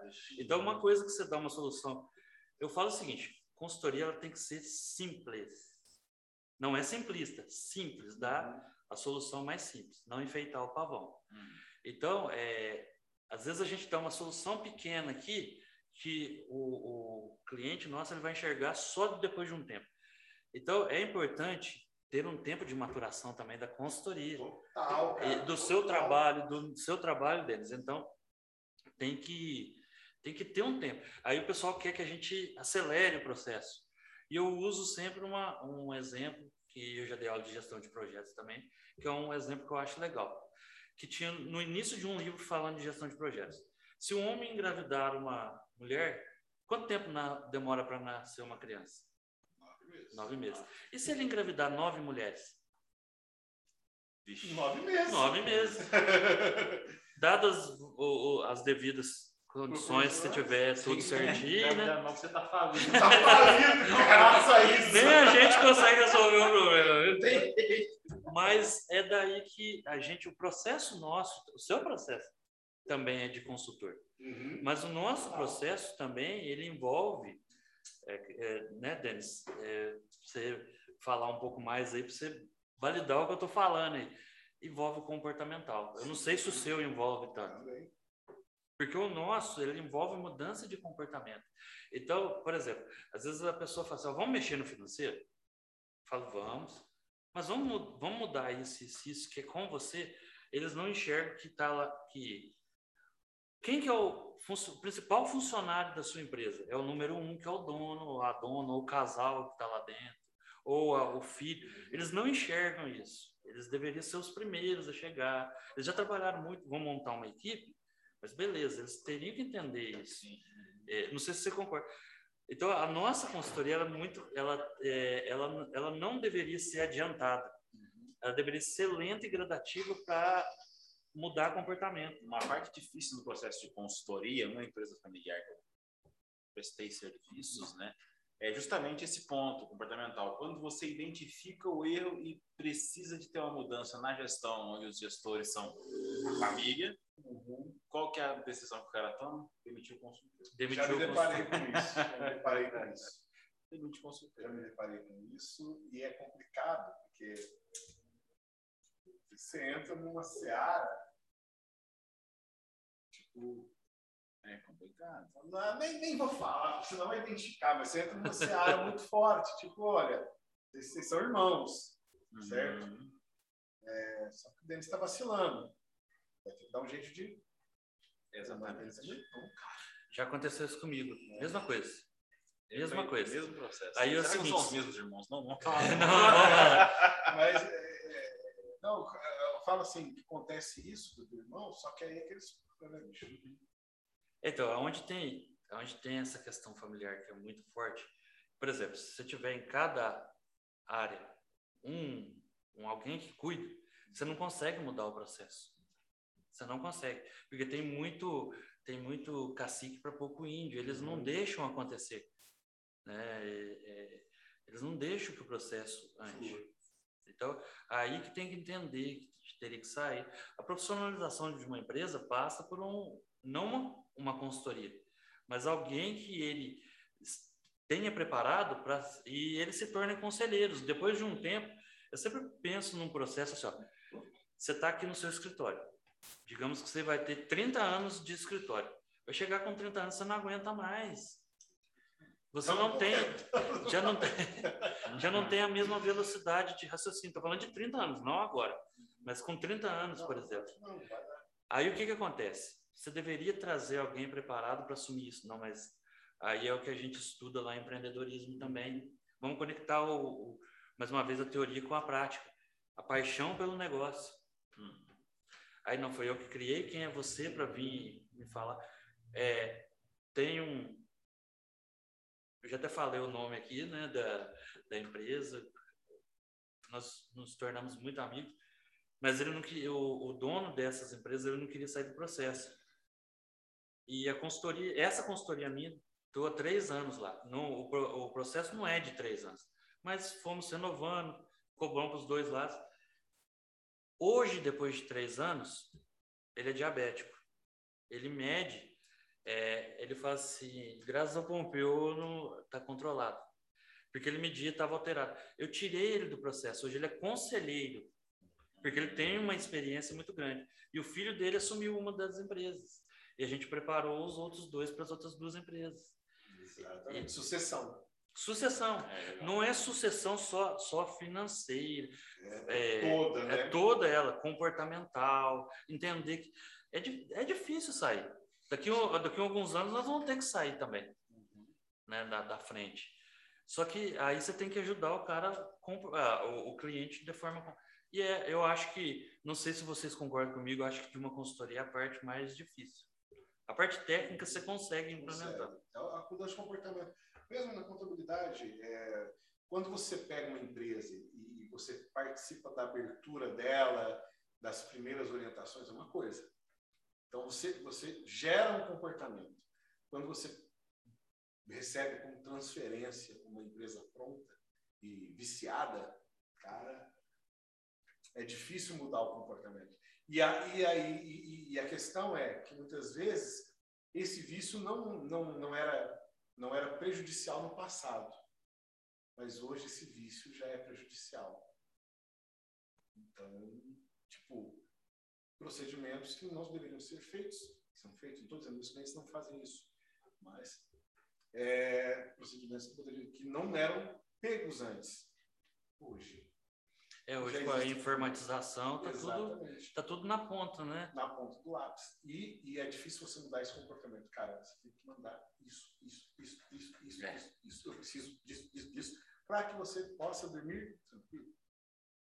Eu nem sei se você tem esse tipo de cliente, mas vou dar um exemplo. Não tem, não. Não, não, porque eu vou falar. o que eu vou falar não, agora. Não, mas não tem. Então tá bom. Se for coisa ruim, não tem. Não vamos falar de cliente, então. Vamos não, falar assim, ó, é, uma placa lá.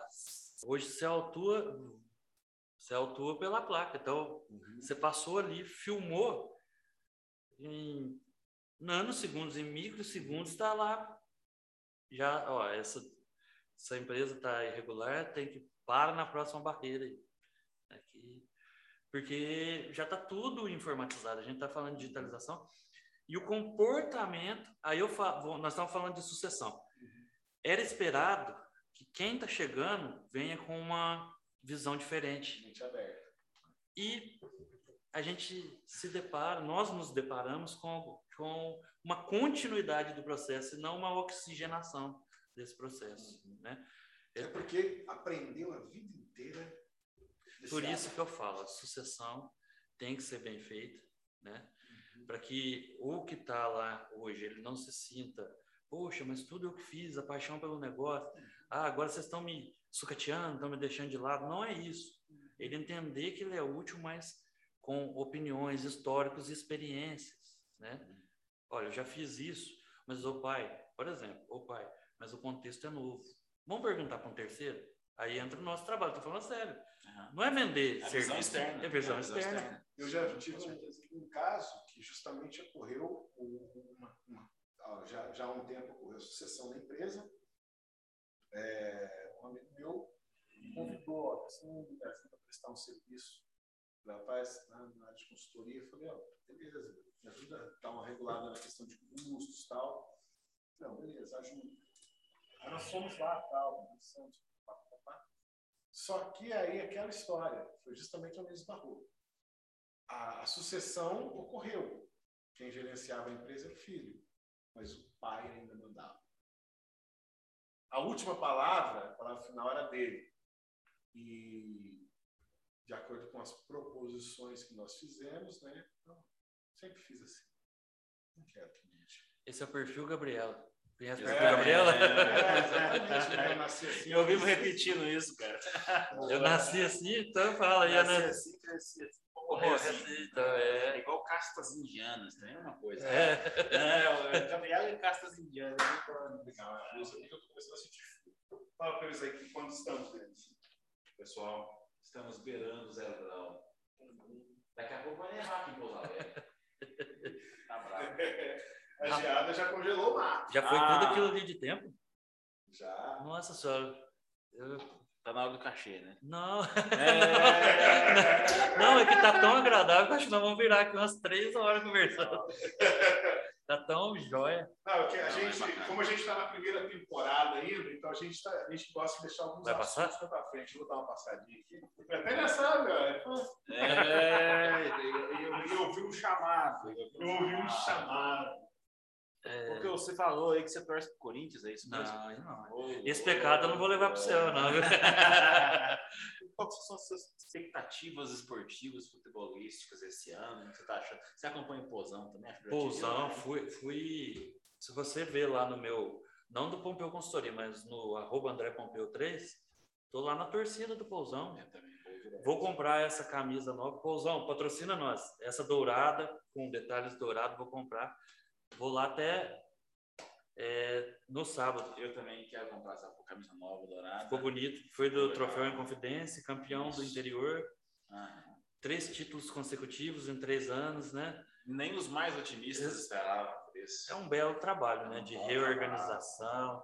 A, a torcida, a, a população acompanhou. Hum. Ah, nós tivemos um jogo, se eu não me engano, a final do, da, da segunda divisão, só- não me lembro ao certo, mas eh, 9 mil torcedores. Sim, sim. Eu tava lá. né? Ah, eu tava lá também.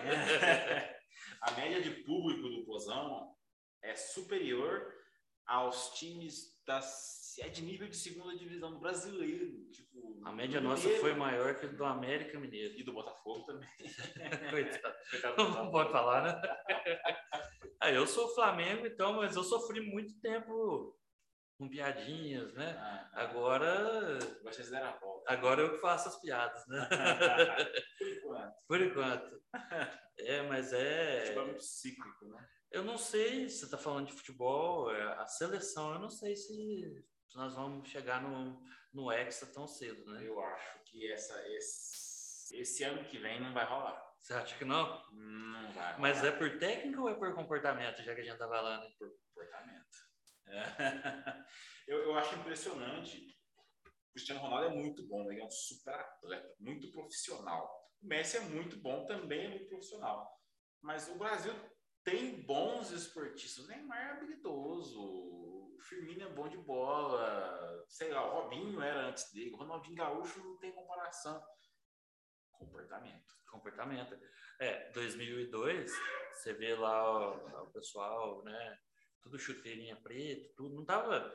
Não tem nada a ver. A sociedade muda, evolui e É. tal. Não tem, não estamos criticando. Chegou. Mas o comportamento era outro. o comportamento era outro. Chegou o É. Eu acho que é a vontade, a vontade de ganhar. Um oferecimento. Pompeu Consultoria, Celso Educação Corporativa e Climaconte Contabilidade.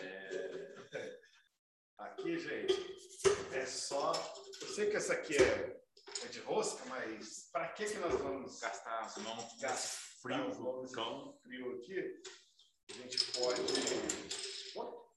Ah, um é mais rápida que o outro. Isso aí. saúde, a saúde de vocês e a nossa saúde.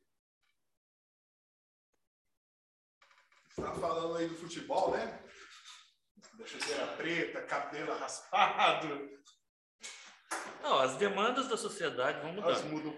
Inclusive, nós precisamos adaptar isso. Mas sabe né? o que, que é, Isso cara? que nós estamos fazendo aqui foi uma, foi uma demanda. Uma adaptação. Foi fácil? Não foi, mas é necessário, É né? necessário mudar. Mas sabe uma coisa? É que a gente, a gente critica muito hoje essa questão do futebol. Eu vejo muito, muito não, né? Eu vejo os flashes, os programas do Neto, do esportivo, essa comparação com os craques do passado. Não, não é só uma questão de mudança, é que nós somos uma geração que acostumou a ganhar, cara. A Exatamente. gente não tem craque, a gente não tem time campeão a vida inteira.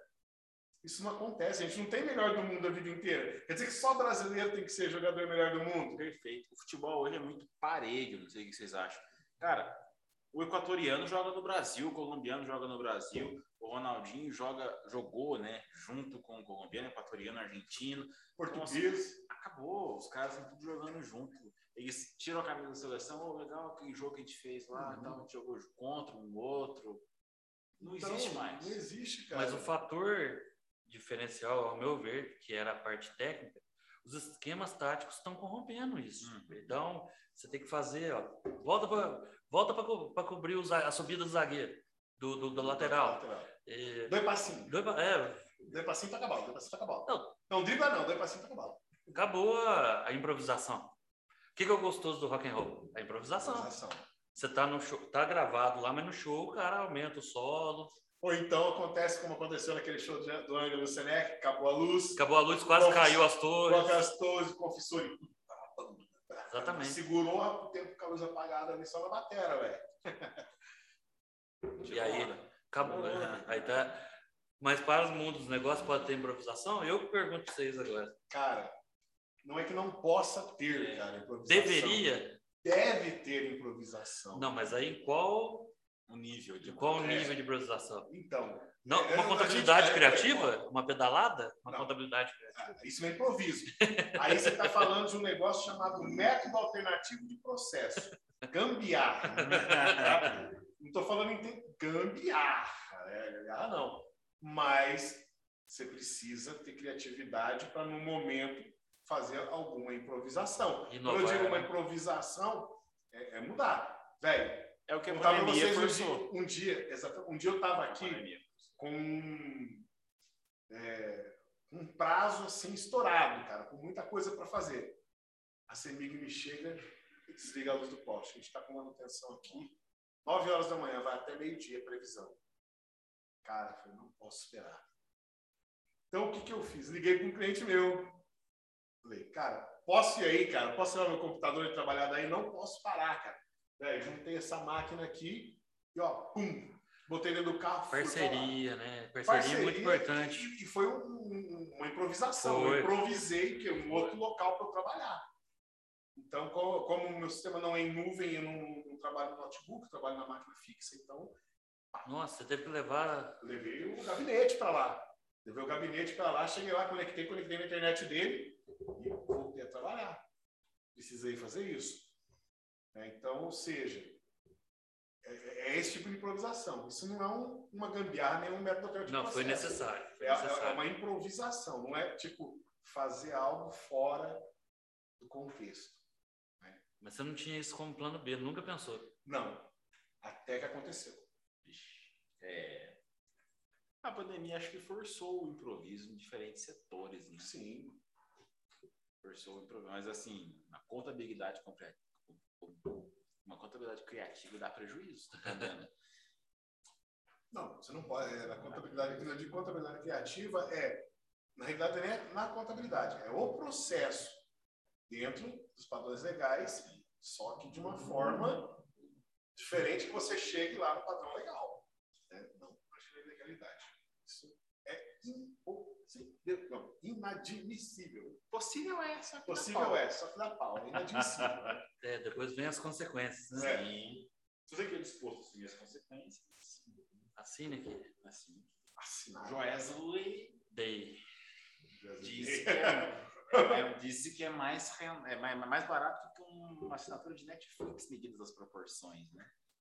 Então, assim, assumiu o risco. Cara, esse negócio, assumir riscos, sem negócio, cara. Assumir, assumir riscos desnecessários é complicado. sim, com certeza. É complicado, cara. É, eu já passei por situações assim, por exemplo, em que ela pedia um método alternativo de processo, um gambiarra, mas se eu fizesse aquilo no processo, não na legalidade, se eu fizesse aquilo, eu, eu quebrava justamente aquilo que eu tinha implantado. Se- E você abria precedente também, né? Abria precedentes. Para outros. Ou talvez a mesma empresa pedir para você por Ah, mas você já fez uma vez, faz mais uma aí. Mas eu corri o risco, mas aí eu corri o risco. Corri o risco do atraso, que atrasou. Mas se eu liberasse o processo naquele momento, ia voltar ao que era antes. Eu tinha sido contratado para mudar aquele tipo de, de, de processo, porque, tipo, saiu do controle. Então, para manter o controle, eu tive que engessar. Olha aí, você está falando, eu vou pegar na, na ISO que eu implanto, uhum. né? Então, olha aí para vocês verem. Chega numa, numa altura que a gente está fazendo lá a parte dos processos, gestão de, por processo. Conectando. Ah, mas vou ter que mudar? Ah, então melhor não ter isso. Aí eu brinco. É, a gente não está falando de empresa nenhuma, eu estou só generalizando, mas eu brinco durante o processo. Você fala assim, você vai implantar isso, é, vai implantar qualidade para não ter qualidade. Uhum. Todo processo de mudança ele tem uma fissura, uma ruptura, ele dói e ele é necessário. Então, por isso que a gente vai mudar. Você, se você muda, você abre um precedente. E aí vi, pode virar a, a, exceção, pode virar a regra. É lógico, não vai, os seus clientes não vão se comunicar, mas aquela empresa, numa outra dificuldade, ele vai provavelmente recorrer a você. Então, ter métodos de trabalho, eu concordo. Tem, tem o, a alternativa A, B e C, uhum mas dentro do que é possível ser feito. Exatamente. Porque é, é igual você falou, se a gente. É, eu saí, eu já sou o contrário, eu saí da mentalidade de empresa grande para prestar serviço em médias e pequenas. Então, é, na empresa grande, bicho, você metia o pé, acabou. Não sai daqui. E não sai, cara. Não é Cristo que fizesse sair. Ó, o, proced, o procedimento é esse. Não, mas é urgente. O procedimento é esse. A não ser que o. Se planeje para dar tempo da próxima vez. A não ser que o diretor da empresa chegasse para mim e falasse: eu assumo a bomba, libera. É, aqui, é dessa forma que vai ser. Então, segurado. Então, eu podia peitar outros supervisores, peitei outros gerentes. Ó, cara, você fala com o meu gerente, então, se ele liberar, vai. Não vai. Então, tinha esse poder. Porque não é deles. Não é, eles não se sentem dono. Então, eles sabem que ali tem um procedimento. Sim. E que, como eles não são donos, qualquer deslize, rua. Aí você chega a isso, leva uma média, é aquela história, cara, na minha empresa está errado isso, vamos consertar? Vamos. De agora em diante vai ser assim, o senhor aprova, se assim aprova, vamos lá fazer uma reunião com a galera, treinamos, ó, a partir de hoje o procedimento é esse, esse aqui. Aí quando você chega naquela situação, preciso disso, procedimento. Ah, falta tal coisa. Não, não pode. Pá, pá, pá. Chega no final, o cara vai lá no dono. Aí tô falando de dono, não é gerente mais. Dono. Ó, por causa do Cássio o negócio não chega. O Cássio, o que está acontecendo? O pessoal não está cumprindo o procedimento A, B, C, D. Está faltando o E. Pô, Cássio, mas está atrasado. Bom, quando eu entrei aqui, as coisas estavam chegando em dia. É, então, atraso na minha culpa. Já tem uma falha aí antiga. Depois que a gente colocou esse procedimento, quantas coisas atrasaram? Então vamos seguir o procedimento. Se for o caso, vamos ligar para o cliente e falar, vai atrasar. Vamos ser sinceros. Pá. Bateu, segurou. Cara, nunca mais teve atraso de mercadoria na empresa. Foi a única vez. Nunca mais. Porque aí chegou-se, ó, o Cássio não vai liberar. É, quando você tem o respaldo do número um que a gente está falando, né? Numa empresa média e pequena, é o número um. E ele, só que ele não enxerga que ele, todo sucesso, todo fracasso é oriundo dele, numa empresa. Numa empresa, toda decisão é pautada por emoção e, ra e razão. Nenhuma decisão, nós estamos conversando aqui, ó. Ah, mas o que, que nós vamos falar? Está cercado de emoção e de, de razão. Nenhuma, mas numa empresa maior, tem procedimentos e a razão está à frente. Tá à frente.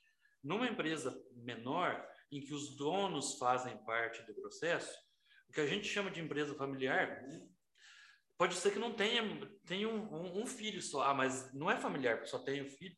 Não, mas é familiar forma de pensar e o processo de agir. Então, numa empresa maior, os processos são muito mais racionais. Não fez, vamos sentar aqui, você tem às vezes não tem nem uma, uma conversa para ter uma segunda chance.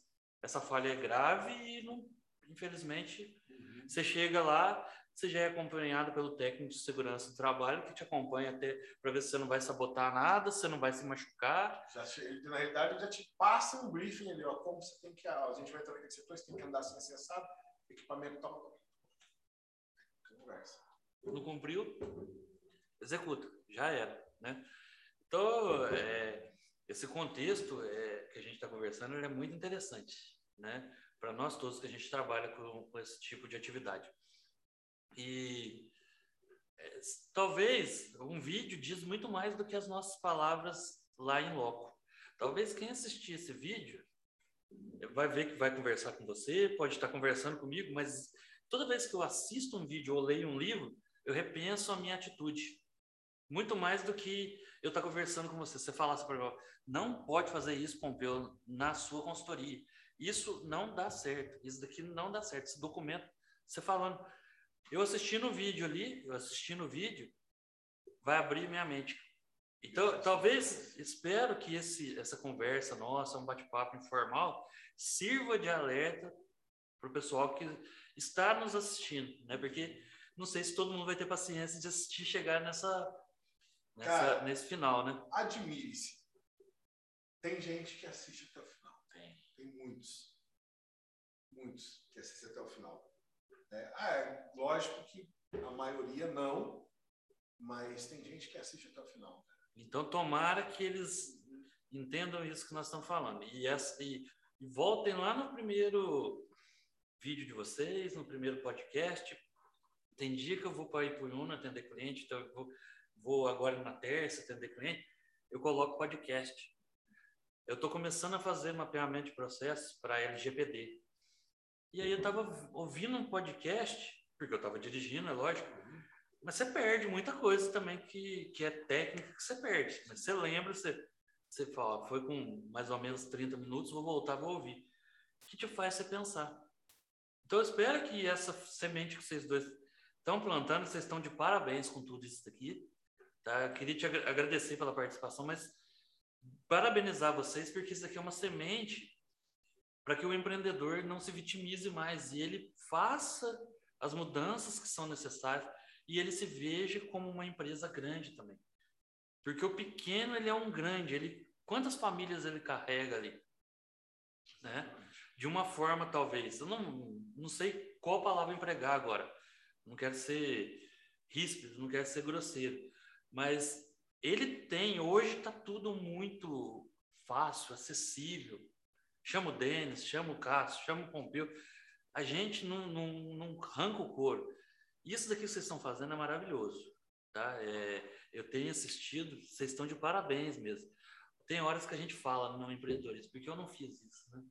Mas eu vou, vou fazer. Vou, de que vocês estão fazendo, vocês podem ter certeza que está servindo até para mim. Que eu vou começar, estava conversando nos bastidores aqui, né? A necessidade, a dificuldade, a gente que é um pouco mais velho, de fazer isso daqui. Mas a gente tem que quebrar paradigmas também, né? Exatamente. Obrigado por ter vindo, no nosso Que isso. Bate-papo muito legal. Mas, assim, qual é o apelido do Pompeu os alunos? Achei que ia passar batida. lembrou, não, lembrou. É chegou, chegou um tom de despedida, mas não, não, não é despedida, não, mas é de agradecimento, de gratidão. E reconhecer o trabalho de vocês. Fala aí, Cássio. Está liberado. Está liberado você falar aí. Esse aqui é o nosso amigo André Chimbica. Você sabe a origem disso? Por que Chimbica? Ah, eu não Vocês fizeram até pergunta junto. Isso daí veio do apelido do meu pai. Meu pai é, é, era mecânico. E meu pai, no exército, tinha um carro que o. o fugiu o nome agora, mais alta patente. Coronel. Coronel. Coronel dirigia. Tinha alguns mecânicos. Aí, quando ele serviu o exército como soldado, ele que dava jeito lá no, no carro, ele que, que fazia as manutenções e dava certo. Aí a, o carro era chimbica. E José Pompeu, era Pompeu também, que Pompeu que é chimbica. E aí, um amigo do meu pai que era mecânico, um dia passou, tava lá, ó, essa daí vai ter que patrocinar. Com 12 anos de idade, primeiro radinho meu lá, escutando D2, 12 anos de idade. Essa tem que patrocinar. Ó, escuta o Ganso. Bob, escuta- queremos você aqui. Gans, Bob, você aqui. Bob gosta, Hebe, ele gosta muito de Gênesis, do Bob, de Phil Collins, Gosta, É, né? Tanto que no, no é. programa dele, Morning aí, Bob, Bob Morning, Toca ele lá, coloca é a vinhetinha, é Easy Lover, é, Easy bate aqui. Show, exatamente. É. E eu peço pra ele, toca esse Lover. Minha filha fica lá, xixi de rap, ela fica cantando xixi de rap. Ela já aprendeu até a cantar a música, né? Ah, ah, aí é, eu lembro, aí eu ficava lá escutando o radinho, aí passava, ó, Chiliquinho, eu falei, leia aqui, ó, te- você vai colocar o balãozinho aqui, qual é o balãozinho? Tá xingado. Eu xingava. Aí ficou. Aí quando você não gosta, e hoje, hoje é natural, meus amigos me chamam, os professores de faculdade, quando eu saí da faculdade era chimbica. Só que tem uma origem que é essa essa coisa, né? O pessoal fala assim, "Ah, chimbica é carro antigo. Chimbica não é um carro antigo, é uma, uma marca de um carro, lá não sei de qual marca que é. Caraca, Mas era um modelo. marca. Não, é, nós gostamos de carro, de, de carro de rock, tem o, o Marcelo. Sica Xambó. Sica Xambó, exatamente. É. Camisa de Vênus. Camisa de Vênus, Marcelo, Marcelo Marcelo Nova. Nova. Então, eu ia puxar, você puxou, viu? Então, tá, ainda não, viu? O rock and roll tá integrado na conversa. Vou só, só uma batista aqui. Quem chamar ele de Xindica lá, ela perde meio ponto. É. Perde ou ganha, sei lá. Né? O negócio é, é- Se ouviu É, no sabe. Moreiras e Companhia, ganha ponto. é, exatamente, exatamente. Fica Xambó. Fazendo assim, encaixando. É, massa. Seu pai comprou um carro. Então, assim, encaixando. Qual a sua, qual a sua perspectiva, assim, mudando um pouco de foco, para a economia no ano que vem? O que, que você acha? E pro rock and roll também? pro? Rock and roll. Não tem música boa mais? É, é, começa de trás para frente, do rock and roll ou da economia? Você que manda. Ah, ah, eu vou falar sobre a economia atual e a minha perspectiva. Eu nunca tive tanto serviço igual tenho hoje. Então, isso é o seguinte: é quem deixou de se atua- atualizar e está buscando atualização. É lógico que foram divulgados dados de hoje que nós estamos gravando, de, de algum, até alguns problemas de crescimento, esse, esse mês que a gente. Teve o relatório Focus hoje. Mas eu acredito muito que a economia ela já recuperou, ela já bateu em V. Ela pum, pum. Espero que não seja um dado. Né? Você que é economista, você, você conhece muito melhor que eu. Não vou nem entrar na, nessa seara, mas bateu em V, pum, pum. Espero que, não, de novo, não seja um dado, né? Cair e subir. Mas eu acho que é o seguinte: a economia passa muito mais é, pelo empreendedor, pelo, pela classe empreendedora, de entender que ela tem que fazer modificação, que o que o governo. Você pode falar muito mais de governo do que eu, que você, tá, você recebe. Eu acho que teve muito. Não vou falar desse governo, porque a gente não está falando de política, a gente tá, esse não é o contexto da nossa conversa. É lógico que tem medidas que ajudam, como tem medidas que atrapalham. Mas vamos tirar isso do contexto. Eu acredito que a, que a economia, na minha visão, vai já está recuperando, mas a gente tem que aprender. A gente falou de errar e aprender. A gente tem que aprender a inovar. Quem está resistente está sofrendo. Está sofrendo. é, é, tem gente que está até tomando remédio para depressão, ansiedade. É a mudança que não consegue fazer. O que a gente estava falando de um cara de 30, 40 anos fazendo a mesma atividade, como é que ele vai mudar? Mas é necessário mudar. A digitalização é, veio muito forte, não vai voltar. Uhum. A, a, a gente tem um marco da internet, agora veio LGPD. Gente, de verdade, cuide do seu negócio. Tudo você vai ser cobrado. Ainda está em processo de implantação. Eu tenho uma live com meu irmão em relação a isso. Seu irmão é advogado? Uhum. Então, a empresa pequena, eu tenho, vi, eu tenho assistido alguns vídeos, escutado alguns podcasts, vai vir para a empresa pequena também. Vai. A gente não está vendendo terror aqui, a gente está mas conversando. É realidade. Vai vir para empresa pequena, já está vindo para os escritórios de contabilidade. Quem, quem, quem que está com os dados aqui? É. Quem que é o cientista dos dados aqui? Por que, que você usa o WhatsApp? Que que você, como você, eh, você coleta esse dado? Quanto tempo fica armazenado? Como é que você descarta essa informação? Você tem uma política de privacidade. Então, tudo isso, o pessoal foi, uma, é, foi em 2018, foi prorrogado para 2020, com pandemia. Até, até na data desse, que esse vídeo vai para o ar, que já vai estar em vigência algumas fiscalizações. Instituições, instituições financeiras já estão sendo auditadas a todo momento. A todo momento. Banco, é, que empresta, como é que chama? Financeiras, é, né? Factories. É, factories, porque elas mexem muito com dados. Mas vai chegar em você, Cássio, vai chegar em mim, vai chegar em você, Denis. E vai chegar no pequeno. O senhor deseja o CPF no, na, na, na, na nota? Como por que, que você usa o meu dado? Eu vejo o outro pedindo, eu estou pedindo também.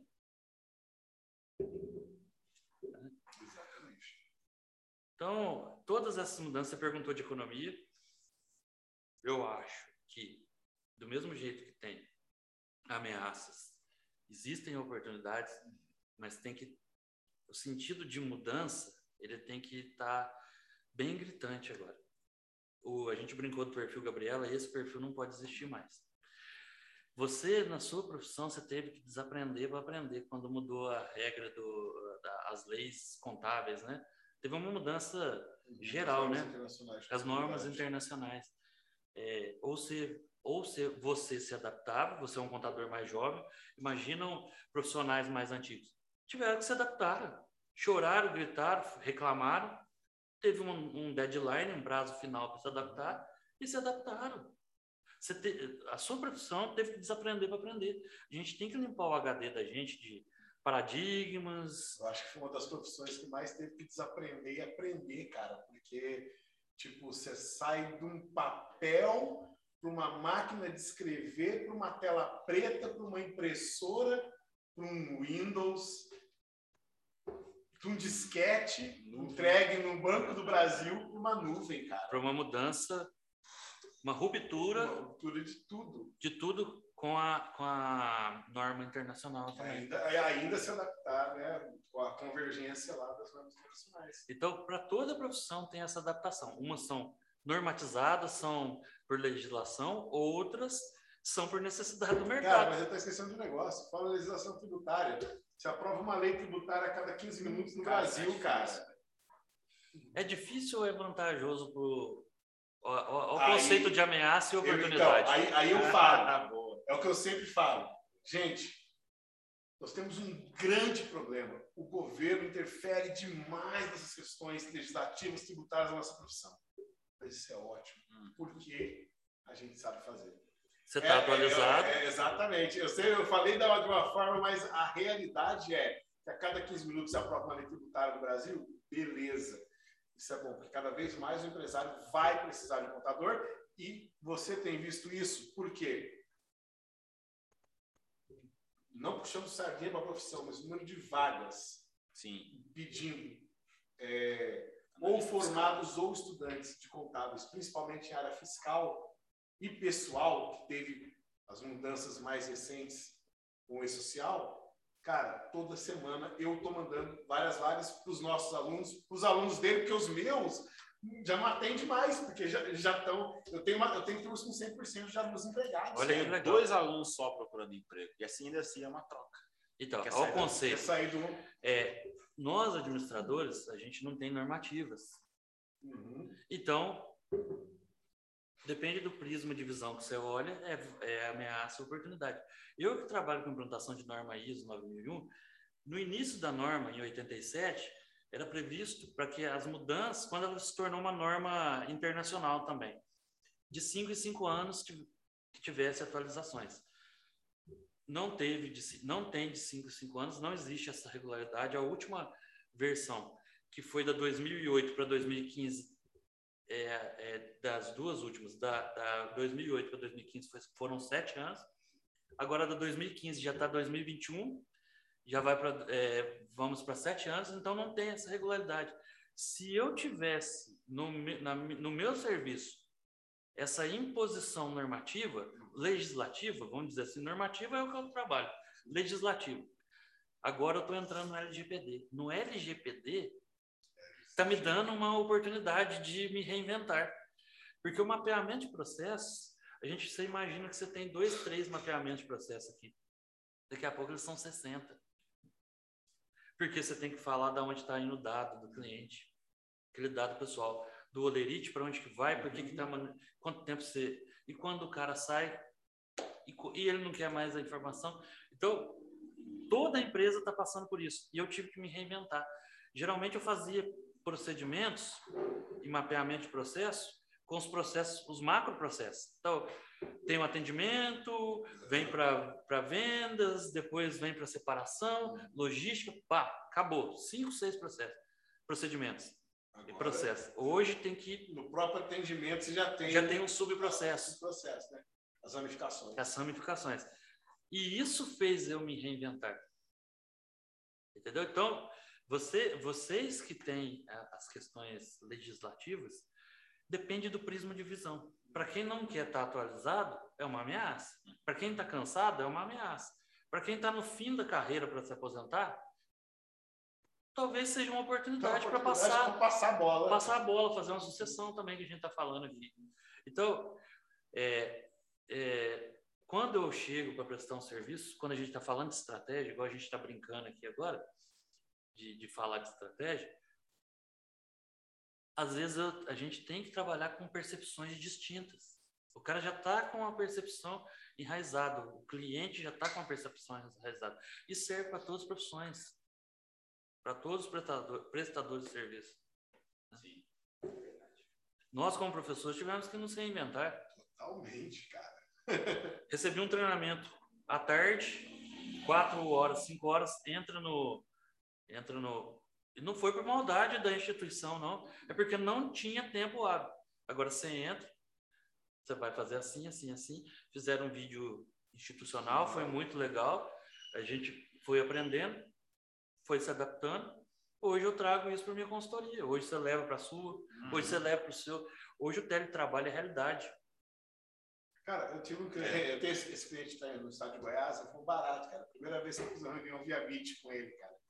Ele, pô, cara, gostei demais disso, cara. Meu computador tá atualizado, né? e os caras se surpreendem, porque você vê.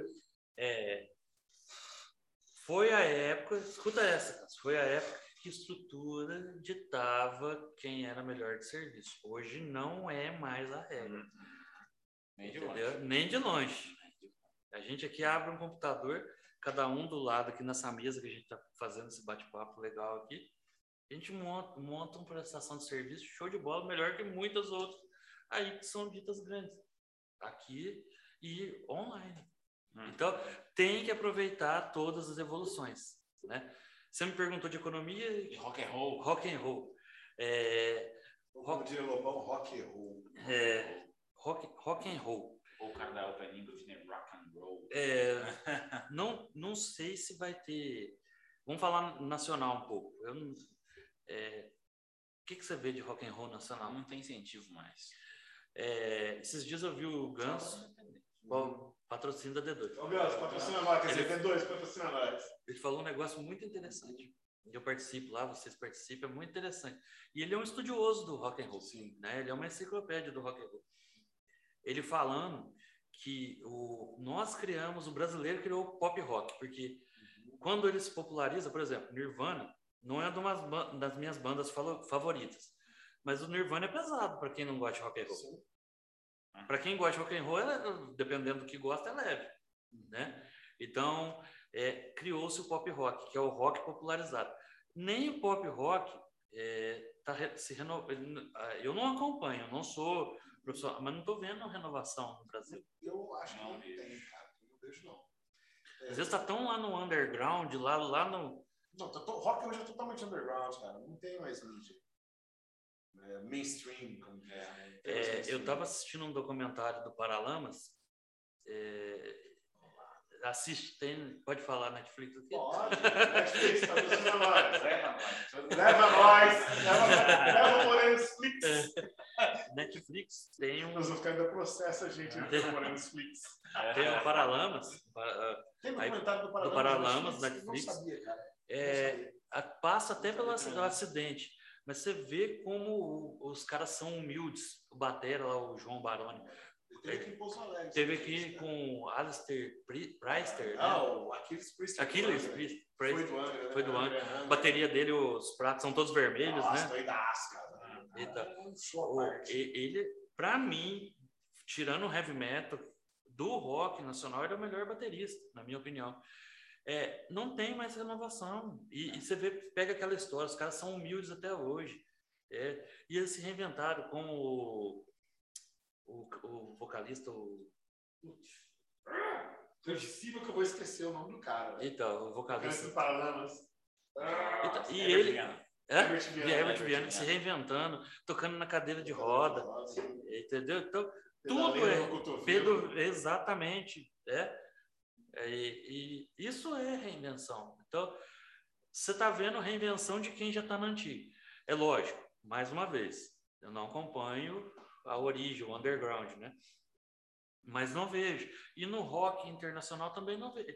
É porque a gente também a gente tem que quebrar paradigma, mas no rock and roll você quebra É paradigma. saudosismo demais, cara. Exatamente. Porque, tipo, é assim, ah, eu tava vendo, não lembro onde, cara, mas o cara falou o seguinte, meu, qual é a fase onde você está mais acessível? É a adolescência. E ali um princípio da idade adulta. Que você absorve ali, cara, dificilmente você não leva para sua vida, você esquece. Né? Então, ou seja, o que, que a gente pegou ali, cara? A gente pegou o fim dos anos 80, onde as bandas de rock nacional, tipo Barão, de House, esses caras aí, já eram clássicos. Clássicos não. Eles eram mainstream, mas é, eles já estavam no auge. Porque a gente não pegou o começo de Barão. A gente era criança, usava fralda. Começo de Barão, começo de Blitz, começo de Paralamas, etc. e Tal. A gente pegou o auge dos caras. E quando os caras chegaram, entraram nos anos 90, eles já tinham uma carreira. Aí a gente pegou os caras fudidos.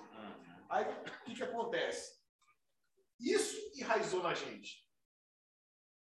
Quando você vai. Aí você vai ficando velho. Mas quais são as memórias contemplativas que você tem? As memórias da sua adolescência. Da- da- da- dos primeiros anos da idade adulta. né? E não teve muita coisa, assim, para mim, pelo menos em termos de música, marcante. Cara, eu ainda gosto de Ace of Base, cara. Não, mas é muito bacana. Porra! Mas é muito bacana.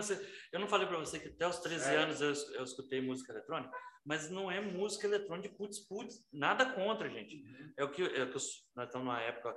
A gente tá virando saudosista também. É, gente nós já já vira- somos. né? Ace of Base, Eurythmics.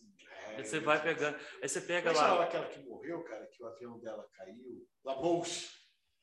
aí você pega, você vai pegando aquela, você vai pegando, ah, agora fugiu. É, o Eurythmics são, são é um casal, né? São dois irmãos, um, dois irmãos. É, Roxette, W. W. Aí você tá indo. Aí você tá indo pro Maracanã já, né? John Secada. John Secada. Total, cara. Aí, ó, cê- aí você vai falando o seguinte, mas isso não é rock and roll. Quem disse que não deu origem? Se você pegar a história do rock and roll, vem até de música clássica, né? Sim, vem do blues. né? Do rhythm and blues primeiro, que é os negros batendo palma e cantando. Só com as campos, palmas. né? Cantando nos campos de, É, é, de, de, de, Procura um, um livro muito legal sobre o rock and roll, chama Rock and Roll, uma história social. Esse livro é muito legal. E começa lá. Fala até o, o- o Black Sabbath, fala muitas bandas, mas começa com o Rhythm and Blues, que é os negros batendo palma e cantando. Depois, é, quando eles vão para a igreja cantar, que é cantando na igreja. Aí depois que virou rock, quando começou a, a radiofonia, que é a transmissão de rádio. Então é interessantíssimo. O blues, aí os caras já misturaram um pouquinho do country. Então, eles Exatamente. falam que o rock and roll ele não, tem- ele não tem barreiras, porque ele juntou a música negra com a música branca. Né? O, o, o country dos brancos e o, e o blues dos negros. Né? Aí juntou, aí virou Elvis Presley, cara. Aí virou Elvis Presley, Jerry Lewis, é, Chuck Berry, é, é, Little, Little Richard. Richards, Little Richards. É os quatro pilares do rock and roll, cara. Jerry Lee Lewis, El- não, primeiro Elvis, não, primeiro Chuck Berry, Elvis, Jerry Lee Lewis, Sabe- Hendrix. Little Richards. Sa- Aí são, não, Jimi Hendrix Hendrix já é 70. 70. Esses caras é 50. É, 50. Esses Sabe, caras inventaram o rock. sabe quem que um dia podia vir falar disso daqui com vocês? Doutor Henrique, que tá lá na Bahia. Ele, ele tatu, ele, ah, ele conhece e adora e escuta até hoje essas músicas. Ele é apaixonado por essas coisas. Ele, ele também gosta, mas do ele não gosta do novo. Ele não ele tentou escutar um Metallica lá na juventude, teve um Injustice for All, ó, pra você ver. Se ele estiver nos assistindo, ele vai lembrar. Ele teve um Injustice for All, aí faz mais de 30 anos, pra você lembrar. E 30, 25, e ele não gostou. Então ele ficou. Ele gosta de Raul, gosta desses quatro pilares que você falou. Ele, ele, ele- da velharia ele manja. E ele manja, ele sabe o que ele está falando. Eu só, só escutei falar. Né? Então tá na hora de. Tatu, queremos você aqui. Perdão, doutor Henrique, queremos você aqui. Doutor Henrique Laraia. Doutor Henrique queremos você. Eu tenho ele no Face, eu vou chamar É, ele. gente boa demais. A gente fina pra caramba. Velho, mas é, é- é um negócio muito louco. Então, o que fica. Porque o que, que entrou mesmo? é, todo mundo. Se eu falo hoje, eu acho que me zoou. Mas quem que, é, que eu curtia de rock and roll? O que, que era rock and roll pra mim? Guns N' Roses, Meu primeiro Metallica. CD, aquele duplo. Duplo? É, Patience, do Patience, tem o como é que Patience, chama não? aquele lá mesmo? É, Use Your Illusion. Use Your Illusion. Use Your Illusion. Era duas faces. 1 e 2. um é amarelo, outro é vermelho, né? É ro- a- Roxo, né? Não, um, tipo um azul, não era? Tem o Appetite for Destruction um depois, né? É. Espaguetes Incidentes. Esse dentes que é o Puta que espaguete. porcaria. Eu, tenho, eu tinha o vinil dele. Foi o primeiro que eu dei, cara. Primeira, a primeira banda que eu ouvi que eu gostei de rock. Não foi uma transição suave do eletrônico, foi Kiss. Eu fui na casa de um amigo meu, ele tinha um Kiss, Kiss Alive 2, né? Ah. Aí eu, eu escutei, falei, nossa, esse negócio parece que é legal. É. E eu não tinha aparelho de som, tinha um radinho que eu ouvia D2. E aí eu ia gravar a fita. O, o, o Ganso falou disso. Eu gravava a fita na casa do meu amigo e gravava ouvindo na rádio aquela música. Isso é muito legal. É, a, a tecnologia não. Isso daí poderia voltar. É, quando volta é vintage? Fala? Vintage. vintage. Então, era uma das coisas legais para voltar. Você lembra do meu primeiro gradiente? A gente tava conversando com, a minha, com a minha filha. Ah, minha esposa falou: ah, o que, que você acha de nós ver se a, gente, se a gente consegue achar um primeiro gradiente? Isso é muito legal. É. Gradiente. Não sei se tá vivo. Patrocina nós. Se estiver vivo, patrocina nós. Voltou. Quem comprou a Gradiente, patrocina nós. Voltou agora para produzir as Tectoy. É, Tectoy, patrocina, patrocina nós Agora, também. Vai tá caro pra cacete, velho. Pô, o Atari agora tá desse tamanho aqui, cara. Ele tá custando uma porrada. 300 pau, cara. Ô, Tectoy, quem que vai pagar 300 pau no Atari, velho? Ah, vai tomar banho. Jogar River Raid.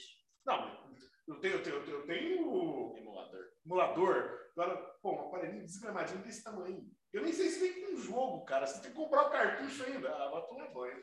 Tectoy tá brincando com a minha cara, velho. Deve deve estar vindo na memória. Não. Mas Tem que, no mínimo, isso, né? sou- Você ok. pagar 300 pau no Atari. Eu sou do Master System pra frente.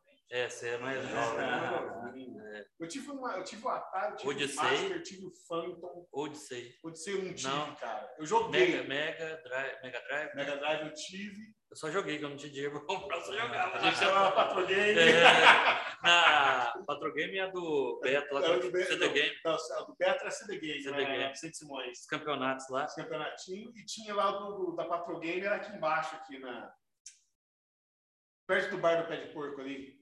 Verdade, Era verdade. o Rogério. Era Verdade. o Rogério. Lembrei, lembrei. E tinha, tinha uma outra também, Top, Top Game, que era na, na, naquela galeria Tinha uma ali em frente ao, ao teatro. Santa Paula. Santa Paula, patrocina nós. É, é. Eu aprendi como é que funciona. Essa de frente de Santa Paula já, era- já era uma coisa Já era mais nova, né? É, mas as três primeiras, a primeira foi a Patro Game, a segunda foi a Top Game, E a CD e Game. era e a CD Game do, do Beto. A Top Game era naquela galeria do lado da Polícia Militar, ali em frente ao teatro. Tinha mais uma. Aí depois, eh, lembra, o- sabe o Teatro Municipal ali? Sei, Em frente tem o posto da polícia, onde era Minas Caixas. sei. Do lado tem uma galeria. Tem. Tinha uma top, Pequenininha, top né? Game, é, tinha galeria lá. E a outra Top era, Game? não, a LKC, lá no shopping. Essa eu não lembro. no, no PA Shopping, a LKC. Naquela É uma das maiores travessinha na é uma rede. Na rua do conservatório tinha uma também. Ah, É essa isso que eu falei, nova, essa que eu Play falei. Game, Play Game. Essa que eu Mas falei. essa é mais nova, essa já era da época do É Playstation. que eu falei Santa Paula, você Ah, falou Ah, essa mesmo. É, É isso mesmo. É, essa aí, essa já era da época do Playstation. A Patrogame alugava fita de Atari. Fita de Phantom, fita de Lembro da Nintendinho. Patrogame. Patrogame é em frente onde tá o É, hoje. Burger. Burger, patrocina nós, pô. OTB, duro né? Ó, OTB. É. OTB. É, mas esse cara tá pão duro pra caramba. Pão gente, duro, pão duro, você pode falar com o lanche dele, tá? Ah, não, lanche é Não, macio, é, gente. tá. Lanche é bom, lanche é bom. Abraço, Rafa. Abraço, André. Ó, todo É mundo nóis. aí, ó. Hashtag OTB patrocina Morenos. Eu sou o André também, né? Ah! É, cara. Show de bola, né? O que eu posso dizer, velho? Longa vida ao rock and roll, cara. Longa vida. Rock. Long live, rock and roll, né? Denis Paiva, André, duas horas de bate-papo. Nem vi. Rendeu, passou rapidão. Foi muito chique. Obrigado por ter vindo. Obrigado a você que está assistindo a gente até agora. muito obrigado pela sua Ok, abraço. Sou eu que agradeço a vocês, cara. Parabéns pelo Valeu. programa. Precisando, Obrigado. Precisando tuas ordens aí, vocês estão de parabéns. Que isso daqui se multiplique. Nós vamos fazer uma parte 2 aqui só para falar das baladas dos anos 90. Eu quero trazer uns caras aqui dos anos 90, velho, pra galera ver o que, que era Pauliana. É isso aí. Beleza, gente? Muito obrigado. Galera, um grande abraço para vocês. Deus abençoe a Valeu. todos. Tchau, tchau. É, Fechou. Rapaz, vocês